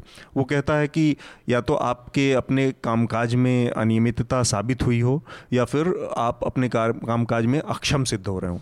इन दो परिस्थितियों के अलावा और कोई सीजीआई के लिए या न्यायाधीशों के लिए इम्पीचमेंट की कोई परिस्थिति नहीं है। अब इनके मामले में ये था कि संशय थे। कहीं पे भी सीधा इनके ऊपर आरोप ये नहीं साबित हुआ था। तो ऐसे में जो और दूसरा एक है कि एक पॉलिटिकल क्लास जब इम्पीचमेंट की बात आती है तो एक कंसेंसस बनाता है सबके हम्म। बीच में ताकि फिर वो आगे बढ़ सके। और इस मामले में ये था कि कांग्रेस पार्टी एक अलहदा अकेले एकला चलो टाइप विपक्ष के पाँच सात छोटे बड़े दलों को मिला के और अचानक से ले आई। कांग्रेस पार्टी की पूरी भूमिका इसमें इसलिए भी बहुत संदिग्ध रही कि पंद्रह दिन पहले एलओपी का बयान आया था जब बजट सत्र समाप्त हुआ कि अब हमने इम्पीचमेंट की जो प्रक्रिया थी, उसको ठंडे बस्ते में डाल दिया, वो ख़त्म हो चुकी है बात। और पंद्रह दिन बाद अचानक से पलट के आपका इम्पीचमेंट के लिए अनाउंसमेंट करना, ये वो तो पूरी कांग्रेस पार्टी का जो और जो जिन परिस्थितियों में जो उसकी टाइमिंग थी, कि एक दिन पहले सुप्रीम कोर्ट ने जज लोया के जो मौत की संदिग्ध परिस्थितियों को लेकर जाँच का मामला था, स्वतंत्र जाँच का, उसको खारिज किया था। तो कांग्रेस पार्टी भी कितनी मतलब कांग्रेस पार्टी का इतिहास बहुत अच्छा नहीं है जुडिशरी या किसी भी इंस्टीट्यूशन की स्वतंत्रता को या उसको मज़बूत करने के लिए, लेकिन इस मामले में कांग्रेस पार्टी जो कर रही है, वो बीजेपी की पॉलिटिक्स से अलग कैसे मतलब दोनों पार्टियाँ इतने इतने बेशर्मी से एक इंस्टीट्यूशन को वो ख़त्म करने की कोशिश या उसकी पूरी स्वतंत्रता को कॉम्प्रोमाइज़ करने की कोशिश कर रही हैं। एक तरफ़ आप हैं कि इसमें इम्पीचमेंट जैसी चीज़ों कोशिश कर रहे हैं। दूसरी तरफ़ सरकार है जो कि कोलिजियम जैसी मतलब एक जुडिशियल बॉडी है जो कि सब कुछ तय करके और वो एक आदेश होता है, अंतिम निर्णय होता है, उस पर आप सवाल खड़ा कर देते हैं। तो ये दोनों सरकारों का जो रवैया है, उससे इंस्टीट्यूशंस में कैसे भरोसा पैदा हो सकता है किसी का? आपने मेरा ख्याल है कि बहुत ही बेहतर तरीके से इस विषय को रखा है। मैं भी समझता हूँ, एक तो निश्चित तौर पर कांग्रेस और कुछ विपक्षी दलों ने जिस तरह से महाभियोग प्रस्ताव दिया। उसमें वो गंभीरता और जो एक पॉलिटिकल जेन्यूननेस होनी चाहिए वो नहीं दिखाई पड़ रही थी।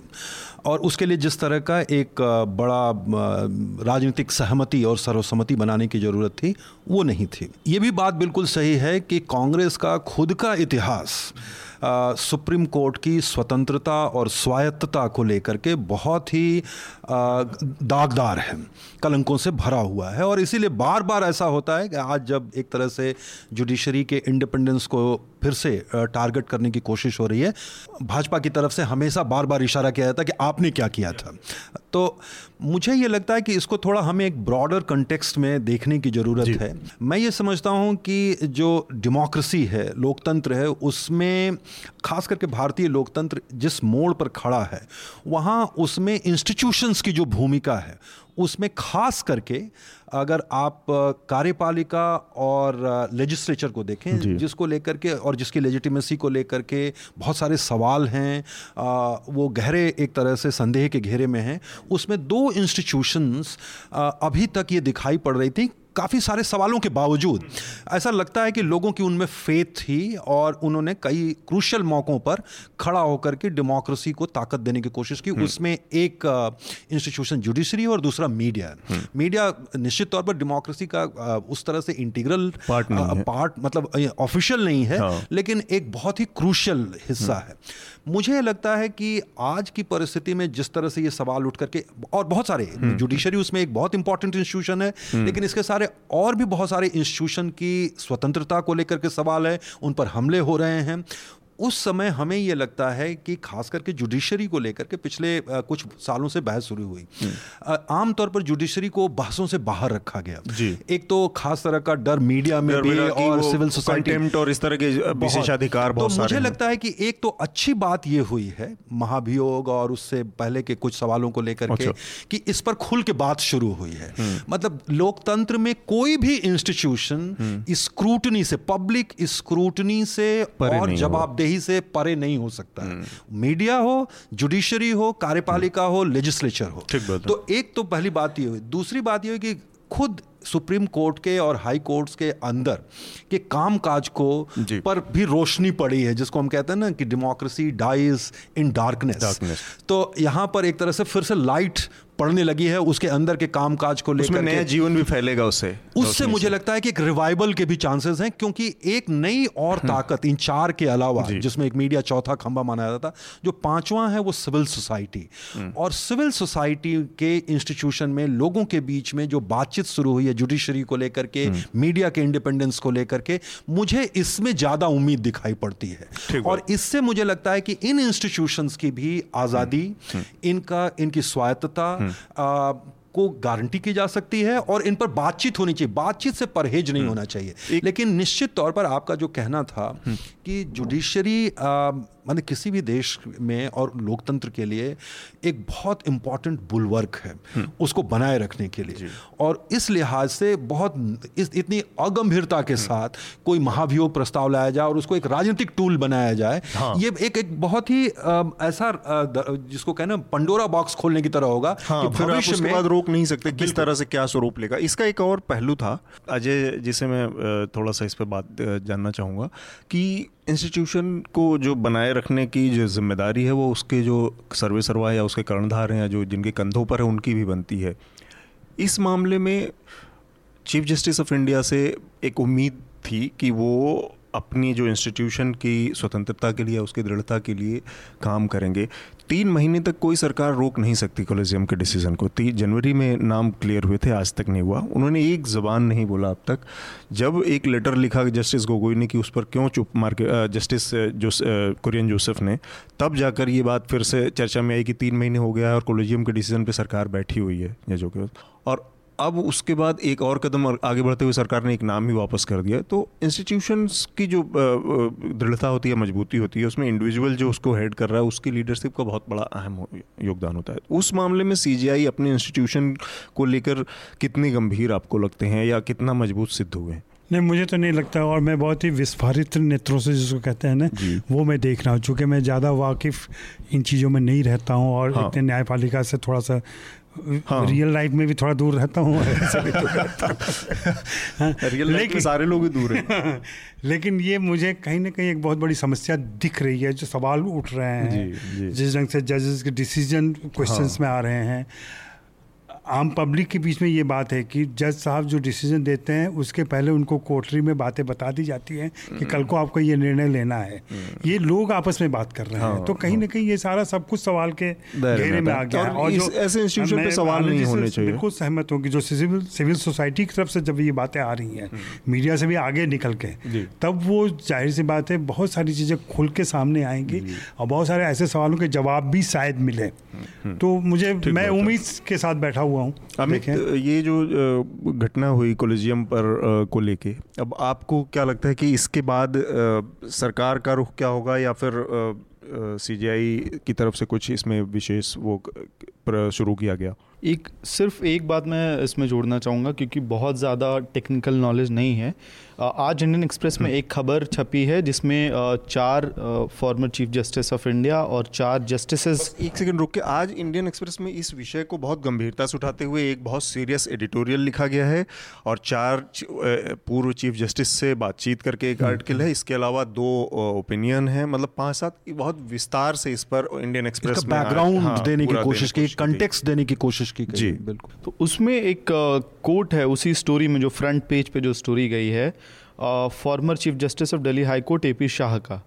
और वो जो जो खबर में आई है मैं उसी को कोट कर रहा हूँ by bit by bit the primacy of the collegium is being conceded I am a bit surprised ये इंपॉर्टेंट हिस्सा है uh, that the CGI said in open court that there was nothing wrong in the government returning the file.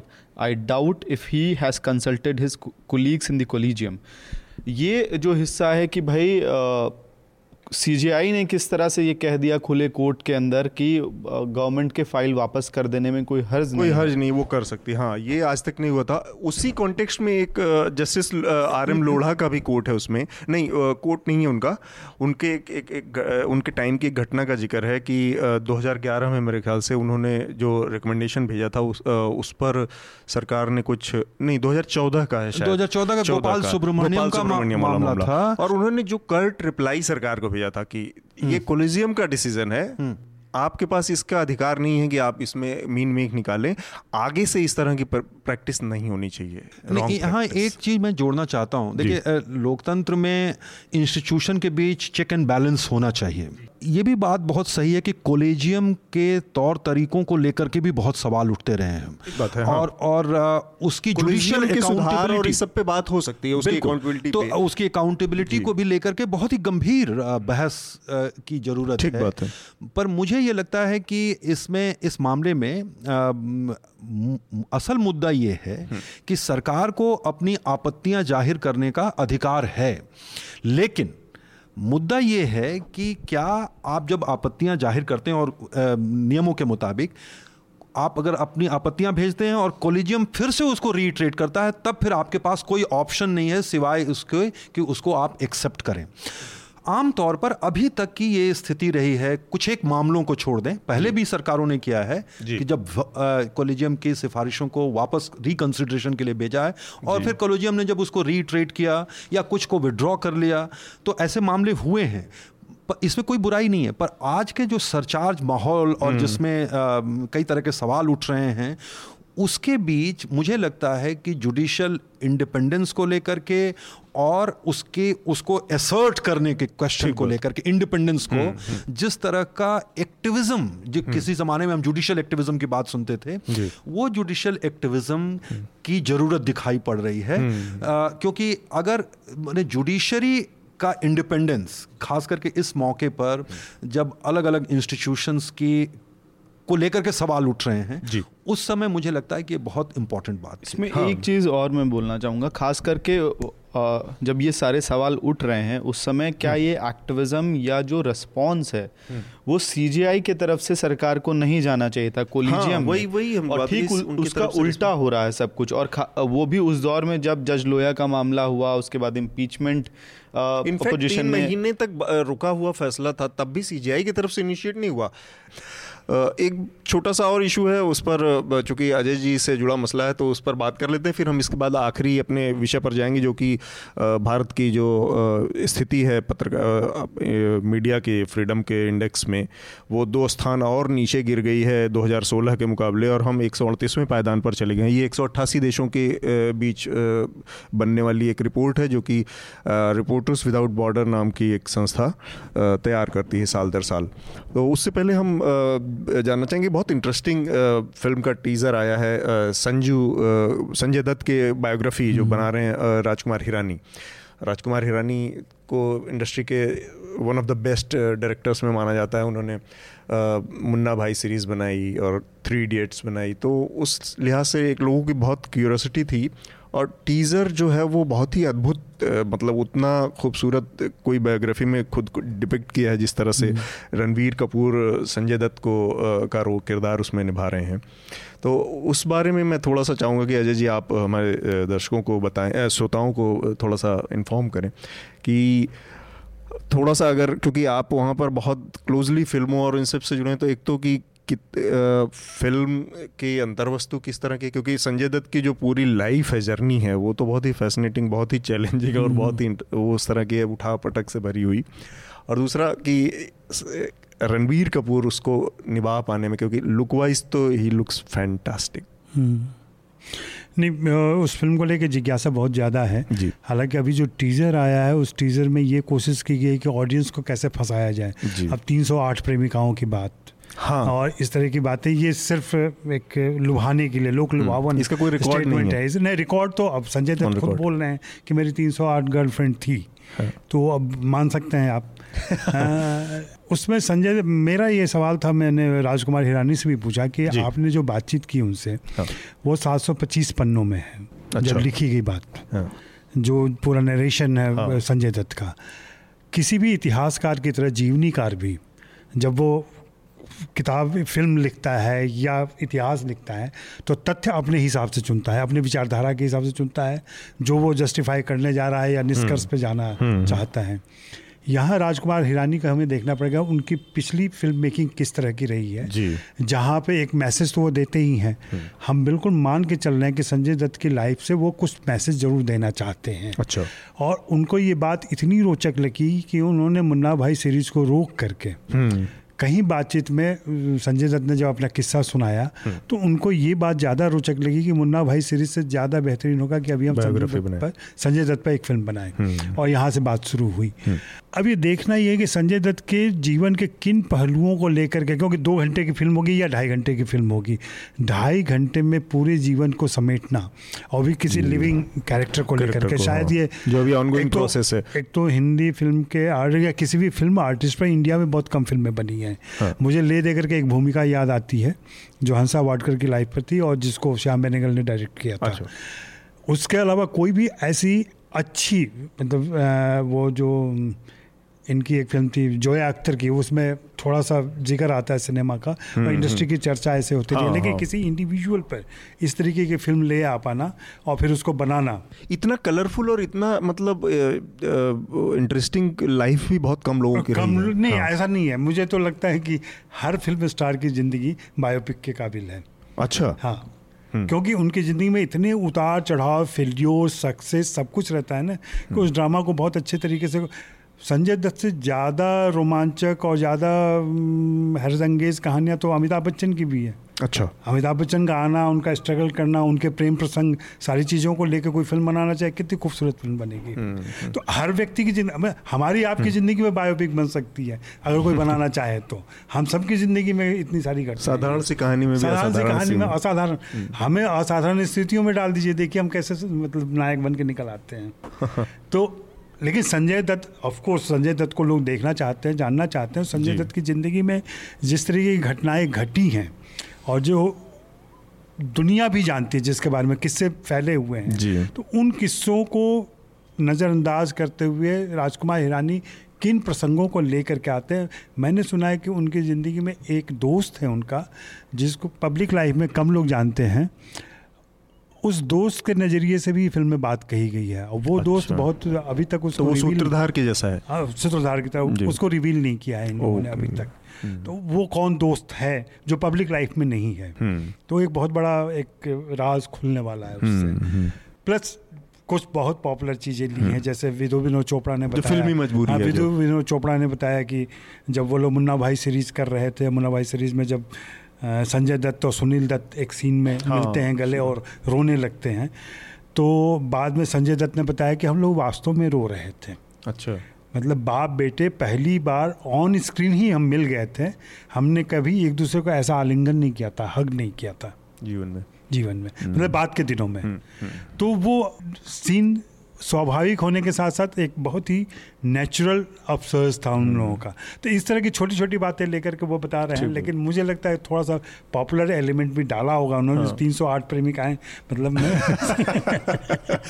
आपने देखा sir? मैंने नहीं देखा पर संजय दत्त आपको एज एन एज एक्टर और कैरेक्टर किस तरह का मतलब आपको इंटरेस्ट है उन, उनकी फ़िल्म में? आ, मुझे लगता है कि एक बहुत ही इंट्रीगिंग कैरेक्टर है। इस इसमें कोई दो राय नहीं है। हुँ, हुँ. और इस तरह के कैरेक्टर के बारे में लोग ज़रूर जानना चाहते हैं।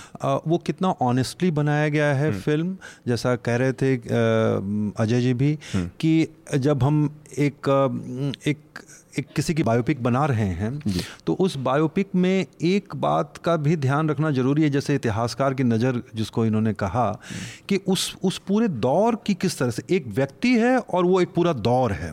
नाइन्टीज़ को याद करिए जिस दौर में संजय दत्त का उभार हुआ वो वही दौर है जब इस देश में लिबरलाइजेशन और ग्लोबलाइजेशन शुरू हुआ हम्म। ये वही दौर है जब राम जन्मभूमि बाबरी मस्जिद के कारण मुंबई के दंगे हुए और एक इनसिक्योरिटी दिखाई पड़ी और ये वही दौर है जब मंडल कमीशन का आंदोलन चला हम्म। तो उस पूरे परिप्रेक्ष्य में संजू की जो कहानी है एक फ़िल्म स्टार की जो कहानी है और उसके जो उतार चढ़ाव हैं उसके एक पिता जो एक पोलिटिकल पार्टी से संबंध रखते हैं और मिनिस्टर भी रहे हम्म। एक तरह से एक जो माना जाता है कि फिल्मी दुनिया में माने जो कुछ इंस्टीट्यूशंस बची हुई हैं जहाँ अभी भी सेक्युलर जो आप कहिए कि ट्रेडिशन है वैल्यूज़ हम्म। हैं ना हिंदू मुसलमान का जुड़ा रहना बहुत सारे मामलों में वो उस तरह से खुल के नहीं बोलते लेकिन एक ज़माना था जब बहुत सारे फ़िल्म स्टार हमारे देश में राजनीति में दिलचस्पी लेते थे बयान देते थे हाल के दिनों में थोड़ा कम हुआ है फिर हाँ। से अपेक्षा है क्योंकि आप हॉलीवुड में देखिए तो बहुत सारे फिल्मकार हैं हाँ। जो खुल करके राजनीतिक मसलों पर बोलते हैं और हम्म। खुल करके अपनी राय ज़ाहिर करते हैं तो उस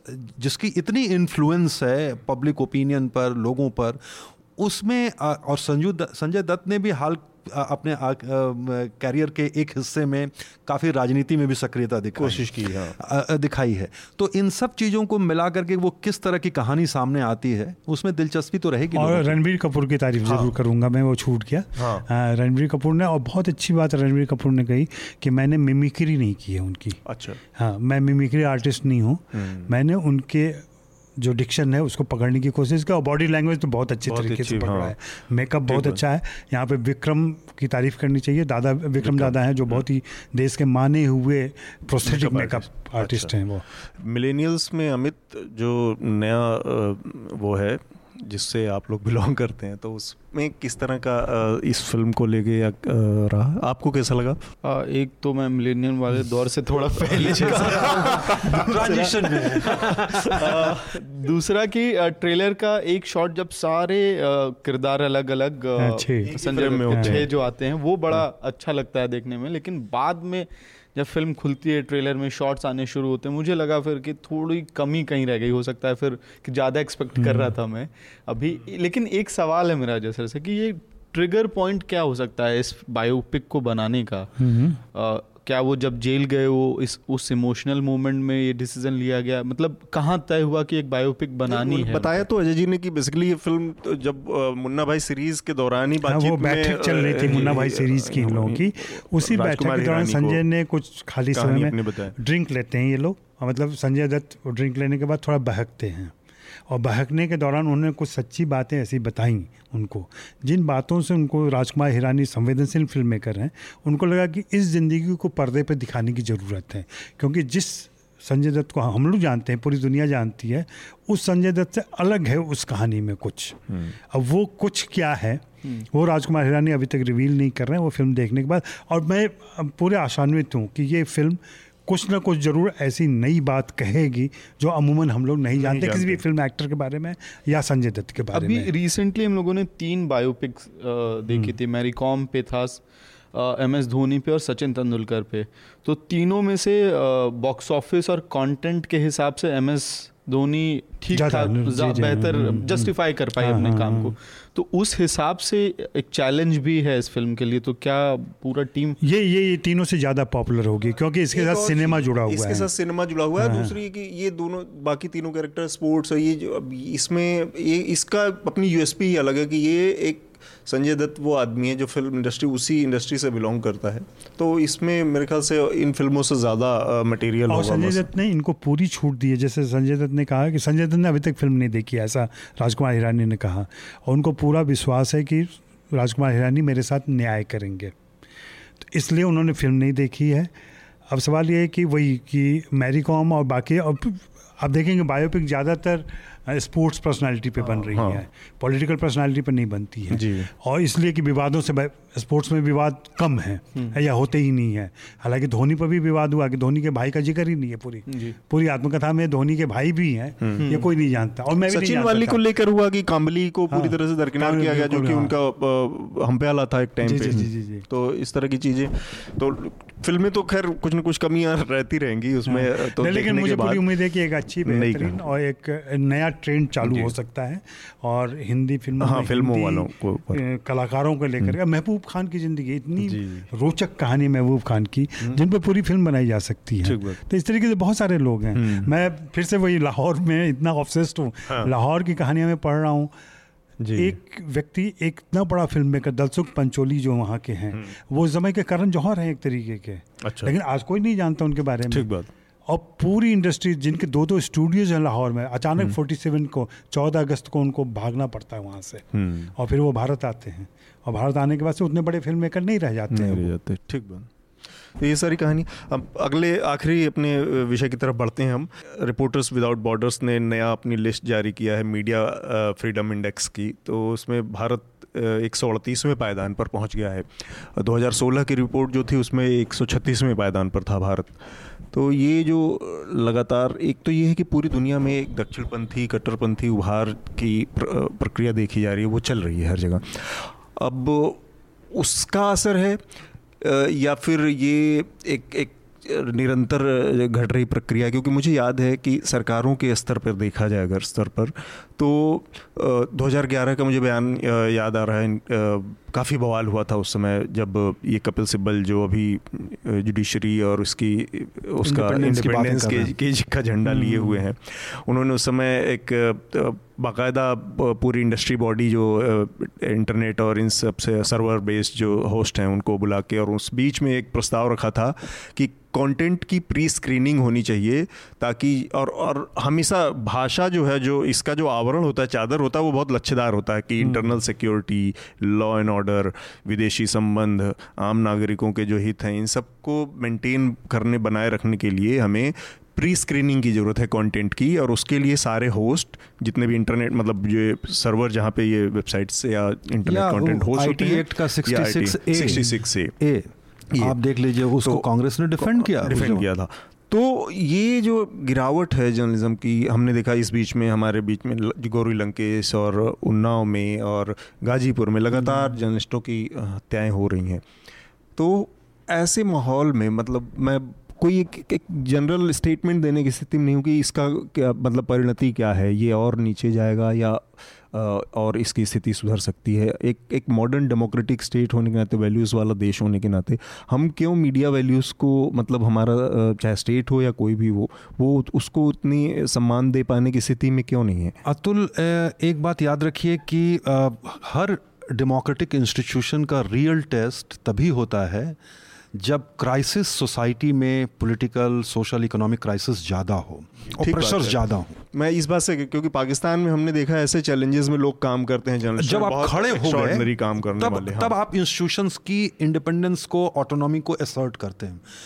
आ, हमें भूलना नहीं चाहिए कि इमरजेंसी के दौरान इसी देश में कुछ एक अपवादों को छोड़ करके उनका भी ज़िक्र होना चाहिए कि कुछ एक अपवादों को छोड़ करके जिसके बारे में लाल कृष्ण आडवाणी ने कहा बहुत मशहूर सेंटेंस है उनका कि जब लोगों को झुकने के लिए कहा गया तो लोग रेंगने लगे। आ, आज की परिस्थिति में भी ये दबाव मीडिया पर बढ़ा। आपने बिल्कुल ठीक कहा है कि एक अंतर्राष्ट्रीय परिप्रेक्ष्य है कि जिस समय कट्टरपंथी, दक्षिणपंथी ताकतें मज़बूत हुई हैं, मीडिया पर हर जगह हमले हो रहे हैं और उन पर दबाव बढ़ा है।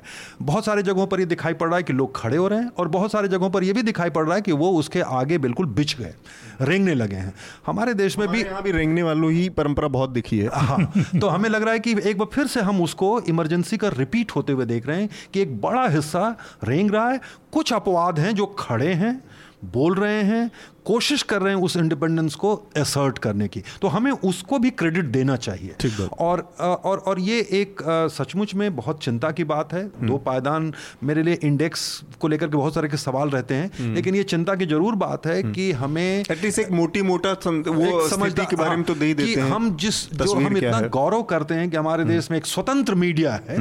जब हम स्वतंत्र मीडिया होने का गौरव करते हैं और अपने को एक दुनिया की सबसे बड़ी डेमोक्रेसी बताते हैं उस समय ये रिपोर्ट आना और उस रिपोर्ट में ये कहा जाना कि एक सौ अट्ठासी देशों में हम एक स्थान पर हैं। ये निश्चित तौर पर इंट्रोस्पेक्शन की ज़रूरत है खुद मीडिया इंडस्ट्री के अंदर और बाकी सिविल सोसाइटी और बाकी डेमोक्रेटिक इंस्टीट्यूशन के अंदर। तो ये एक चिंता की बात ज़रूर है। ठीक है अजय जी आप भी चूँकि बहुत वरिष्ठ पत्रकार हैं और लंबे समय से आप देख रहे हैं कि जो स्थिति मतलब सब कॉन्टिनेंट में एक अलग तरह की ही स्थिति है। यहाँ पर मतलब कहने को डेमोक्रेसी है सारे ज़्यादातर स्टेट्स में लेकिन बहुत सारे डेमोक्रेटिक वैल्यूज़ को मानने वाले लोग कम हैं। उसमें मीडिया की भी आज़ादी आती है। तो आप उसको कैसे देख रहे हैं कि ये एक हमारे कल्चर का हिस्सा है मतलब साउथ एशियन सोसाइटी का पूरा या फिर आ, क्योंकि डेमोक्रेसी हमारे लिए जो जो जिस डेमोक्रेसी को हम फॉलो करते हैं जिन मॉडर्न हम्म। वैल्यूज़ को वो कम एक हद तक आयातित विचार है। मतलब वो हमने अपने से कोई नया फॉर्म नहीं बनाया हमने बहुत सारी जगहों से उठाए हैं चीज़ों को। तो वो उसकी वजह से भी है कि लोग मानसिक रूप से उन मूल्यों के लिए तैयार नहीं हैं।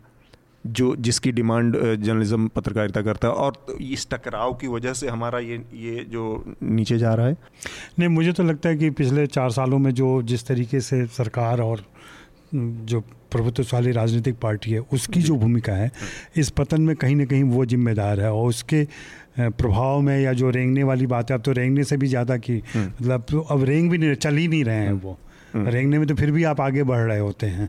अब ये रेंगना भी बंद हो गया है। तो ये मुश्किल तो वहाँ से पैदा हुई है जो मुझे लगता है। और जिस तरीके मतलब मैं तो व्यक्तिगत अनुभव से कह सकता हूँ कि फ़िल्म जर्नलिज्म करते हुए जिसका सीधा राजनीतिक संबंध नहीं माना जाता है। वहाँ पे जब मेरे आर्टिकल्स पे मेरे पंक्तियों पर हम्म। लोगों को दिक्कत होने लगी थी खुद हम्म। जागरण के अंदर तो मैंने महसूस किया कि ये दबाव कहाँ से आ रहा है और क्यों आ रहा है। ठीक बात। तो मुझे लगता है कि अभी क्षरण और जारी रहेगा। हम्म। और नीचे हम एक सौ अड़तीस से चालीस वाली इस पे भी जा सकते हैं। अच्छा। हाँ, क्योंकि कोई सुधार की गुंजाइश नहीं दिख रही। नहीं पर ये, ये भी हमें गौर करना चाहिए कि यही वो दौर है। मैं इसको क्योंकि मतलब कई बार हमारी बात से इतनी निराशा न हाँ, मतलब चुनौतियाँ हैं तो उसमें लोग तो निकलेंगे इसमें कुछ अपवाद भी हैं और इस बीच इस तरह जो अच्छी चीज़ है कि कई ऐसे नए इंडिपेंडेंट छोटे ही हम्म। जैसे? जिसमें आपका न्यूज़ लॉन्ड्री भी है वायर है स्क्रॉल है इस तरह के कई साइट्स या इंस्टीट्यूशंस उठ के खड़े हुए हैं जिन्होंने एक हद तक अपने इंडिपेंडेंस को असर्ट करने की जो मौजूदा माहौल है उसको चैलेंज करने की कोशिश की है। उसको ज़रूर रिकॉग्नाइज किया जाना चाहिए और उसको ताकत मिलनी चाहिए। यही वो दौर है जब पूरी दुनिया में जर्नलिज्म में एक तरह का डिस्ट्रप्शन दिखाई पड़ रहा है उनके बिज़नेस मॉडल पर प्रेशर है। ये माना जा रहा है कि ये किस तरफ़ जाएगा ऊँट किस तरफ़ करवट बैठेगा इसको लेके सवाल हो रहे हैं उस समय इस कुछ ऐसी भी खबरें आ रही हैं जैसे अमेरिका में ही देखिए कि कई जो जिनको लिबरल प्रेस कहा जाता था जिसको लेकर के भी बहुत सारे सवाल हैं जी आ, उसके स्टेट के साथ रिलेशन को लेकिन वो खड़ा हुआ है ट्रंप के सामने आ, इसी तरह से आप जिस साउथ एशिया का ज़िक्र कर रहे हैं आप पाकिस्तान में देखिए आप हम्म। नेपाल में देखिए आज बांग्लादेश में देखिए वहाँ का मीडिया काफ़ी असर्ट कर रहा है अपनी लड़ाई लड़ रहा है हम्म। और उसने वहाँ की जुडिशरी को ताकत दी है पोलिटिकल पार्टीज़ को ताकत दी है। तो एक तरह से ये पॉजिटिव भी है यही वो दौर है जिसमें गार्डियन जैसा अखबार पहली बार ऐसा हुआ है कि उसके पाठकों से आने वाला रेवेन्यू उनके एडवर्टाइजिंग रेवेन्यू से बढ़ चुका है हम्म। तो ये पहली बार ऐसा हो रहा है तो मुझे लगता है कि लोग धीरे धीरे दुनिया भर में ये एक इंडिपेंडेंट प्रेस की इंडिपेंडेंट मीडिया की कदर और उसकी ज़रूरत समझ रहे हैं हम्म। जब मिस इन्फॉर्मेशन का फेक हम्म। न्यूज़ का जो दौर बढ़ता जा रहा है उस समय उसकी ज़रूरत महसूस कर रहे हैं और उसमें ये जो नए इंस्टीट्यूशंस आ रहे हैं उनके पीछे मुझे लगता है कि इस तरह के लोगों की जो ज़रूरत है वो भी कहीं ना कहीं अमित आप चूँकि फ़ील्ड में जाते रहते हैं लगातार आपका इंटरेक्शन लोगों से होता है और रियल टाइम जो जो चैलेंजेस फेस करते हैं लोग उस उसमें उसका अनुभव करते हैं आप। तो आपका क्या इस इस पूरे उसमें अनुभव रहा है कि इस तरह की चीज़ें लोगों को दबाने की सप्रेस करने की मीडिया को उस तरह की चीज़ें आपको मतलब एक आम चीज़ें हैं या फिर ये बहुत रेयरली सामने आती हैं? मेरे ख्याल से पर्सपेक्टिव से ही क्लियर हो पाएगा क्योंकि मैं इस दौर में मैं फ़ील्ड पे जा रहा हूँ आप पहले गए हैं और आप आप काफ़ी समय से स्टूडेंट्स को पढ़ा रहे हैं। अभी जब भी हम कहीं भी किसी भी खास करके ऐसे जगहों पे जहाँ पे कोई क्राइसिस हो जैसे कॉन्फ्लिक्ट एरिया हो या हाँ। दलित अट्रॉसिटीज़ का मामला हो ऐसी जगहों पे जाते हैं तो आम तौर पे दोनों ही पक्षों से ये ध्यान देने वाली बात है दोनों पक्षों से ये आरोप लगता है कि आप तो बिकी हुई मीडिया, मीडिया है वो शब्दों का अब हम्म। जिसका जितना ज्ञान होता है कोई हम्म। आपको आ, सरकार के साथ जोड़ के देखेगा कोई प्रेस्टिट्यूट्स जैसे मिलते हम्म। जुलते शब्दों का इस्तेमाल करेगा नंबर एक नंबर दो की शक बहुत ज़्यादा होता है और एक अजीब तरह की हो सकता है ये डिजिटल क्रांति जो आई है उसका असर हो लेकिन हमारे लिए रिपोर्टर्स के लिए बड़ा ही असहज होता है कि आप आ, मैं अगर रिपोर्ट कर रहा हूँ जैसे जुनैद के घर जिस लड़के की हत्या हुई थी ट्रेन में हम्म। उसके घर से मैं बातचीत करने के लिए परिवार से गया था और थोड़ी देर में मुझे एहसास हुआ कि मेरे आसपास तीन चार मोबाइल फ़ोन्स रिकॉर्ड कर रहे हैं उस कॉन्वर्सेशन को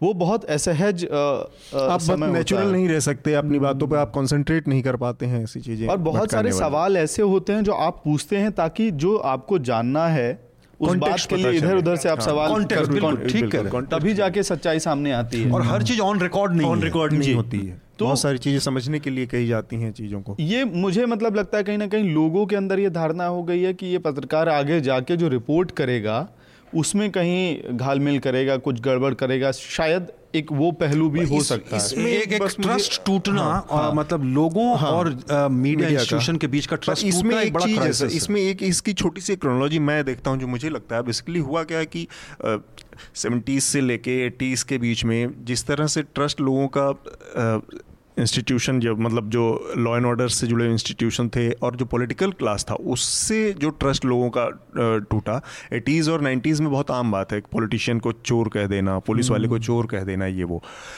इसमें पॉलिटिकल क्लास में केवल एक ही चीज़ बच सामने रहती थी या तो जुडिशरी है पर वो इतनी स्क्रूटनी में नहीं रहती थी। आज थोड़ा डिजिटल मीडिया और इंटरनेट के प्रभाव में वो बहुत उस पर बातें होने लगी वरना वो बहुत ही सेपरेट बहुत ही पर्देदारी वाली संस्थाएँ थी इस तरह के इंस्टीट्यूशन मीडिया को लेके दूसरी तरह का एक वो था।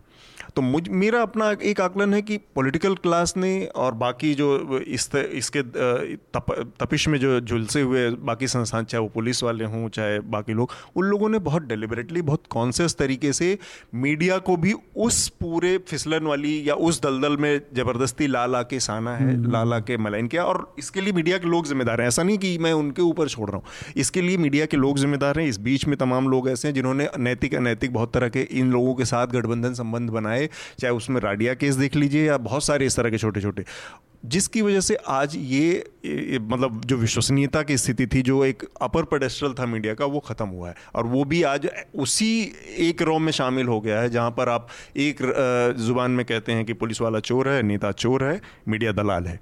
तो ये चीज़ एक एक एक पूरे कंटिन्यूएशन का हिस्सा है। आ, हम अपने आखिरी उसमें हाँ, हाँ हाँ आखिरी चीज़ में बस ये जोड़ना चाह रहा था। एक तो पाकिस्तान और भारत अब जो गैप है वो ख़त्म हो गया है। एक सौ अड़तीस पे हमें एक पे वो है। आगे पीछे। तो बराबरी पे लगभग कंपटीशन चल रहा है। कल रात को एक इसी इसी मसले से जुड़ा जुड़ी हम्म। हुई बात है। कल रात को मेरे एक दोस्त ने फ़ोटो हम्म। डाली किसी बॉलीवुड सिंगर की। और उसमें ये था कि एक एक में आसिफा वाले मामले को लेके बैनर था दूसरे वाले में ये था कि इस बार मैं चुप रहूँगा क्योंकि जो अक्यूज़ है उसका धर्म कुछ और है नहीं हाँ उसके पुराने गाने का ज़िक्र था जिसमें वो सेक्सिस्ट शब्द थे लिरिक्स में हम्म। तो इज़ इंट इट हिपोक्रेसी तो फिर मेरी उससे बातचीत हुई और आखिरी मैसेज जिसका मैंने जवाब नहीं दिया है उसको हम्म। उसने ये कहा था कि अब उसने कहा कि भाई आसिफा रिपोर्ट आई है खबर आई है कि आसिफा के मामले में बलात्कार नहीं हुआ था ये। पोस्टमार्टम हम्म। रिपोर्ट में है। मैंने उसको हम्म। जो बात थी वो बताई समझाई कि भाई पोस्टमार्टम रिपोर्ट एफएसएल रिपोर्ट में दोनों में रेप स्थापित हुआ है इसके बारे में ज़िक्र है। फिर उसका आखिरी जो मैसेज है जिसका जवाब मैंने नहीं दिया है वो ये था कि इस दौर में आप किस पे भरोसा करें ये समझ में नहीं आता है तुम पे अखबार पे या किसी और सोर्स पे। हम्म। ये जो बात है। और दैनिक जागरण ने वो खबर पोस्ट ट्रुथ जी। हाँ। यही ट्रुथ है। जिसमें ट्रुथ को ही सवालों के घेरे में सवाल घेरे में रहेगा हमेशा कि वो सच है नहीं किसका ट्रुथ जी। उसको लेकर के जो दूसरे का अलग है। कंसेंसस था वो ट्रुथ को लेकर के जिसको हम लिबरल एक तरह से कंसेंसस कहते थे वो टूट चुका खत्म हो गया। हर आदमी अब अपना ट्रुथ जिसको अमेरिका में कहने लगा ट्रुथ है वो। ऑल ट्रुथ कहते हैं वो। हम्म। ये ऑल्टरनेटिव ट्रुथ है। ये हम्म। मेरा ट्रुथ है इनका ट्रुथ हम्म। है उनका ट्रुथ है उनका ट्रुथ है। तो ट्रुथ नाम की कोई चीज़ नहीं रह गई जो इन हमारे आप से अलग हो। तो ये लेकिन मैं मानता हूँ कि बहुत ही खतरनाक स्थिति है। लेकिन ये तो और क्योस पैदा कर दे ये क्योस का ही है कि अब आप जब किसी कोई एक सच नहीं है हाँ। कोई एक अल्टीमेट बिंदु नहीं है लक्ष्य नहीं है जहाँ हाँ। आपको पहुँचना है तो सबको कंसेंसस बनाना है तो फिर तो हम फिर किस पर भरोसा करें और हम्म। क्योंकि उससे ही हमारा पब्लिक ओपिनियन फॉर्म होता है और डेमोक्रेसी पब्लिक ओपिनियन पर चलती है। अगर ट्रुथ ही नहीं है हम्म। तो पब्लिक ओपिनियन कहाँ है? इसमें पोस्ट ट्रुथ वाले मामले के अलावा भी मुझे एक बात लगती है कि जो रिपोर्ट हम्म। जिन्हों इन्होंने जो बनाई है उस रिपोर्ट में ये ज़िक्र भी किया है कि सेल्फ सेंसरशिप बहुत ज़्यादा इंडस्ट्री में आ गई है। एक तो सेल्फ सेंसरशिप दूसरा की गलत खबरें छाप के ये ओडासिटी रखना कि आप माफ़ी नहीं मांगेंगे। ये ज़्यादा डेंजरस सिचुएशन ठीक बात है। अब उसी पर एक आर्टिकल है जो न्यूज़ लॉन्ड्री में अभी पब्लिश होगा या हो गया होगा कि किस तरह से news of the world Britain का डेढ़ सौ साल पुराना एक सौ साठ सत्तर साल पुराना अखबार बंद हो गया क्योंकि वो उसके ऊपर आरोप लगे थे कि वो लोगों की स्नूपिंग कर रहा था अपनी खबरों के लिए। और नैतिकता के नाम पर बंद नाते बंद करना पड़ा कि आपके ऊपर ये आरोप लगे जिसका आप बचाव नहीं कर सकते। और हमारे यहाँ मतलब ये सारी बातें वो अनैतिक पश्चिम है, जिसको पश्चिम के नाम पे सारे लोग गाली देते हैं पश्चिमी सभ्यता है। और ये हमारा नैतिक हिंदुस्तान है, जहाँ पर हमारा मीडिया इतनी सारी चीज़ें करने के बाद भी माफ़ी तक मांगने की ज़रूरत महसूस नहीं करता है। हम अपने आखिरी उसमें पड़ाव पर आ गए हैं तो रिकमेंडेशन की प्रक्रिया एक बार कम पूरी कर ली जाए। आनंद जी, आपका रिकमेंडेशन हमारे श्रोताओं के लिए इस हफ़्ते क्या होगा? मैं समझता हूँ कि चूँकि जिन विषयों पर हमने बात की आ, मुझे उस किताब का पूरा नाम याद नहीं रहा पर मैं लेख लेखक का नाम बता सकता हूँ ये जो बाबाओं और गॉडमैन के फिनोमिन को समझने के लिए और ख़ास करके ग्लोबलाइजेशन और लिबलाइजेशन के इस दौर में हम्म। धर्म की जो भूमिका बढ़ी है हाँ। और सो कॉल्ड धार्मिकता जो बढ़ रही है मतलब इन्वर्टेड हम्म। कॉमा के अंदर हम्म। उस पर मीरा नंदा की एक किताब है गॉड मार्केट गॉड मार्केट तो वो पढ़नी चाहिए लोगों को और दूसरा मैं रिकमेंड करूँगा एक डॉक्यूमेंट्री जो इन दोनों काफ़ी चर्चा में है वो रजनीश पर बनाई है और नेटफ्लिक्स पर चल रही है काफ़ी वाइल्ड वाइल्ड कंट्री वो लोगों को ज़रूर देखनी चाहिए वो हम्म। उससे इस कल्ट को समझने में आसानी होगी। अजय जी आपका रिकमेंडेशन क्या है मैं तो सुधीर मिश्रा की फ़िल्म जो दास देव आज हाँ। ही रिलीज़ हुई है हाँ। मैं चाहूँगा कि वो ज़रूर देखें लोग सुधीर मिश्रा अकेले फ़िल्म मेकर हैं अभी हम्म। के दौर में हम्म। जो काफ़ी पॉलिटिकल किस्म के हैं आप उनकी पॉलिटिक्स से डिसएग्री कर सकते हैं हाँ। लेकिन उनकी फ़िल्मों में राजनीति रहती, रहती है।, है और इस बार उन्होंने इस ट्रिपल एस के लिए इस फ़िल्म देखनी चाहिए शरद चंद्र हैं शेक्सपियर भी हैं इसमें और सुधीर मिश्रा खुद हैं खुद तो तीनों मिल करके हम्म। देवदास का विलोम है ये हाँ, दाव, हाँ, दास देव दास देव है। तो ये फ़िल्म ज़रूर देखनी चाहिए। रोचक फ़िल्म होगी क्योंकि यहाँ जो पारो है हम्म। उसको सिर्फ़ सत्ता नहीं चाहिए हम्म। उसको स्वायत्ता भी चाहिए। ओके ठीक बात। एक और चीज़ मैं आपसे जानना चाहता चाह रहा था अजय जी क्योंकि आप बहुत मुश्किल से पकड़ में आए यहाँ पे। कुछ ऐसी चीज़ें जो फिल्मी क्योंकि फिल्मी लेखन हमारे यहाँ बहुत उतना गंभीर उतना हम्म। उस तरह की चीज़ें बहुत कम हिंदी में उपलब्ध हैं। पत्रिकाएँ तो फिल्मी ऑलमोस्ट वाइप्ड आउट हो चुकी हैं। तो ऐसे में अगर कोई हिंदी फ़िल्मों के बारे में हिंदी में अच्छा और गंभीर पढ़ना चाहे जानना चाहे तो कोई कुछ चीज़ें अगर आप रिकमेंड करें। हाँ मुझे अभी पूरे डिजिटल स्फेयर में एक फ़िल्म कंपेनियन है। अच्छा। उसकी रिपोर्टिंग उसके इंटरव्यूज़ और उसके नो नॉन सेंस टॉक करते हैं वो लोग। टू द पॉइंट रहते हैं छोटे डिजिटल कंपेनियन हाँ film film companion Anupama Chopra चलाती हैं उसको। अच्छा, हम्म। और वो अभी बेहतरीन मुझे लग रहा अच्छा, है जहाँ पे एक सेंसिबल बातें होती हैं संक्षेप में बातें होती हैं। तो ये उनके रिव्यू उनके रिव्यू से आप डिसएग्री कर हाँ। सकते हैं उनके रिव्यूज़ होते हैं अंग्रेज़ी दोनों में रहता है? नहीं सिर्फ़ अंग्रेज़ी अंग्रेज़ी में ये अच्छा। अफसोस की बात है कि डिजिटल वर्ल्ड में जितनी तेज़ी से और सिनेमा को लेकर के सिनेमा हाँ। अफसोस की बात है सिनेमा अपने दर्शकों के लिए हम्म। कुछ भी नया फॉर्मेट तैयार नहीं कर रहा है कि जहाँ पे हिंदी में बातें करके हिंदी दर्शकों को समझाया जा हम्म। सके। फ़िल्में केवल हिंदी हैं। फ़िल्में केवल हिंदी होती हैं सारी बहस बातचीत बहस सब अंग्रेज़ी में होती है और कहीं ना कहीं इनके दिमाग में वो दर्शक है जो देश के बाहर बैठा हुआ है। उसको बॉलीवुड समझाना उसको हिंदी सिनेमा समझाना हम्म। उसको सारी बातें बताना या शहरों में बैठे हुए कुछ शिक्षित जो लोग अंग्रेज़ी समझ हाँ। सकते हैं उन तक बातें पहुंचाना हम्म। क्योंकि माना जा रहा है कि पैसे यहीं से आएँगे हालाँकि फ़िल्म कंपनी ने अभी तक कोई अच्छा प्रॉफिटेबल रेवेन्यू मॉडल नहीं तैयार कर सका है अच्छा। लेकिन अभी जो जितनी चीज़ें चल रही हैं हाँ। उसमें अभी मुझे सबसे बेहतरीन वही लगता है उसी को मैं देखता हूँ ठीक है अमित आपका रिकमेंडेशन क्या है आ, दो कविताएँ ही हैं हम्म। एक तो हरबंस राय बच्चन की कविता जो हाँ। बहुत पसंद आई मुझे हाल फ़िलहाल में ही सुना था मैंने हम्म। रात आदि खींचकर मेरी हथेली हम्म। और दूसरी जो किताब मैं अभी पढ़ रहा हूँ गुलजार की कविताओं का संग्रह है अच्छा। रात पसमीने की हाँ तो ये रिकमेंडेशन मेरा इस बार का रिकमेंडेशन है एक तो चूँकि ये रिपोर्टर्स विदाउट बॉर्डर्स का रिपोर्ट आई है तो उससे जुड़ी एक डॉक्यूमेंट्री है किलिंग द मैसेंजर तो ये बेसिकली कॉन्फ्लिक्ट एरिया में रिपोर्टिंग करने वाले hmm. और उस दौरान मारे गए रिपोर्टर्स उनके परिवार उनके जर्नलिस्ट एडिटर्स और उन सबके ऊपर आधारित एक डॉक्यूमेंट्री है। तो ये लोगों के लिए एक रिकमेंडेशन है और दूसरा एक न्यूज़ लॉन्ड्री का आर्टिकल है जो बाबाओं के कल्ट के ऊपर एक बहुत ही मतलब बहुत जो कहते हैं कि एक ब्लंट टाइप बहुत टिप्पणी है, वो अनिल यादव की टिप्पणी है। आसाराम बापू के ये सज़ा के बाद उन्होंने के ऊपर उन्होंने एक टिप्पणी लिखी है। तो ये दो चीज़ें मेरी इस बार की टिप्पणी में हैं। आप सभी लोगों का बहुत बहुत शुक्रिया। बहुत बहुत धन्यवाद। न्यूज़ लॉन्ड्री के सभी पॉडकास्ट ट्विटर आई और दूसरे पॉडकास्ट प्लेटफॉर्म पे उपलब्ध हैं। खबरों को विज्ञापन के दबाव से आज़ाद रखें। न्यूज़ लॉन्ड्री को सब्सक्राइब करें।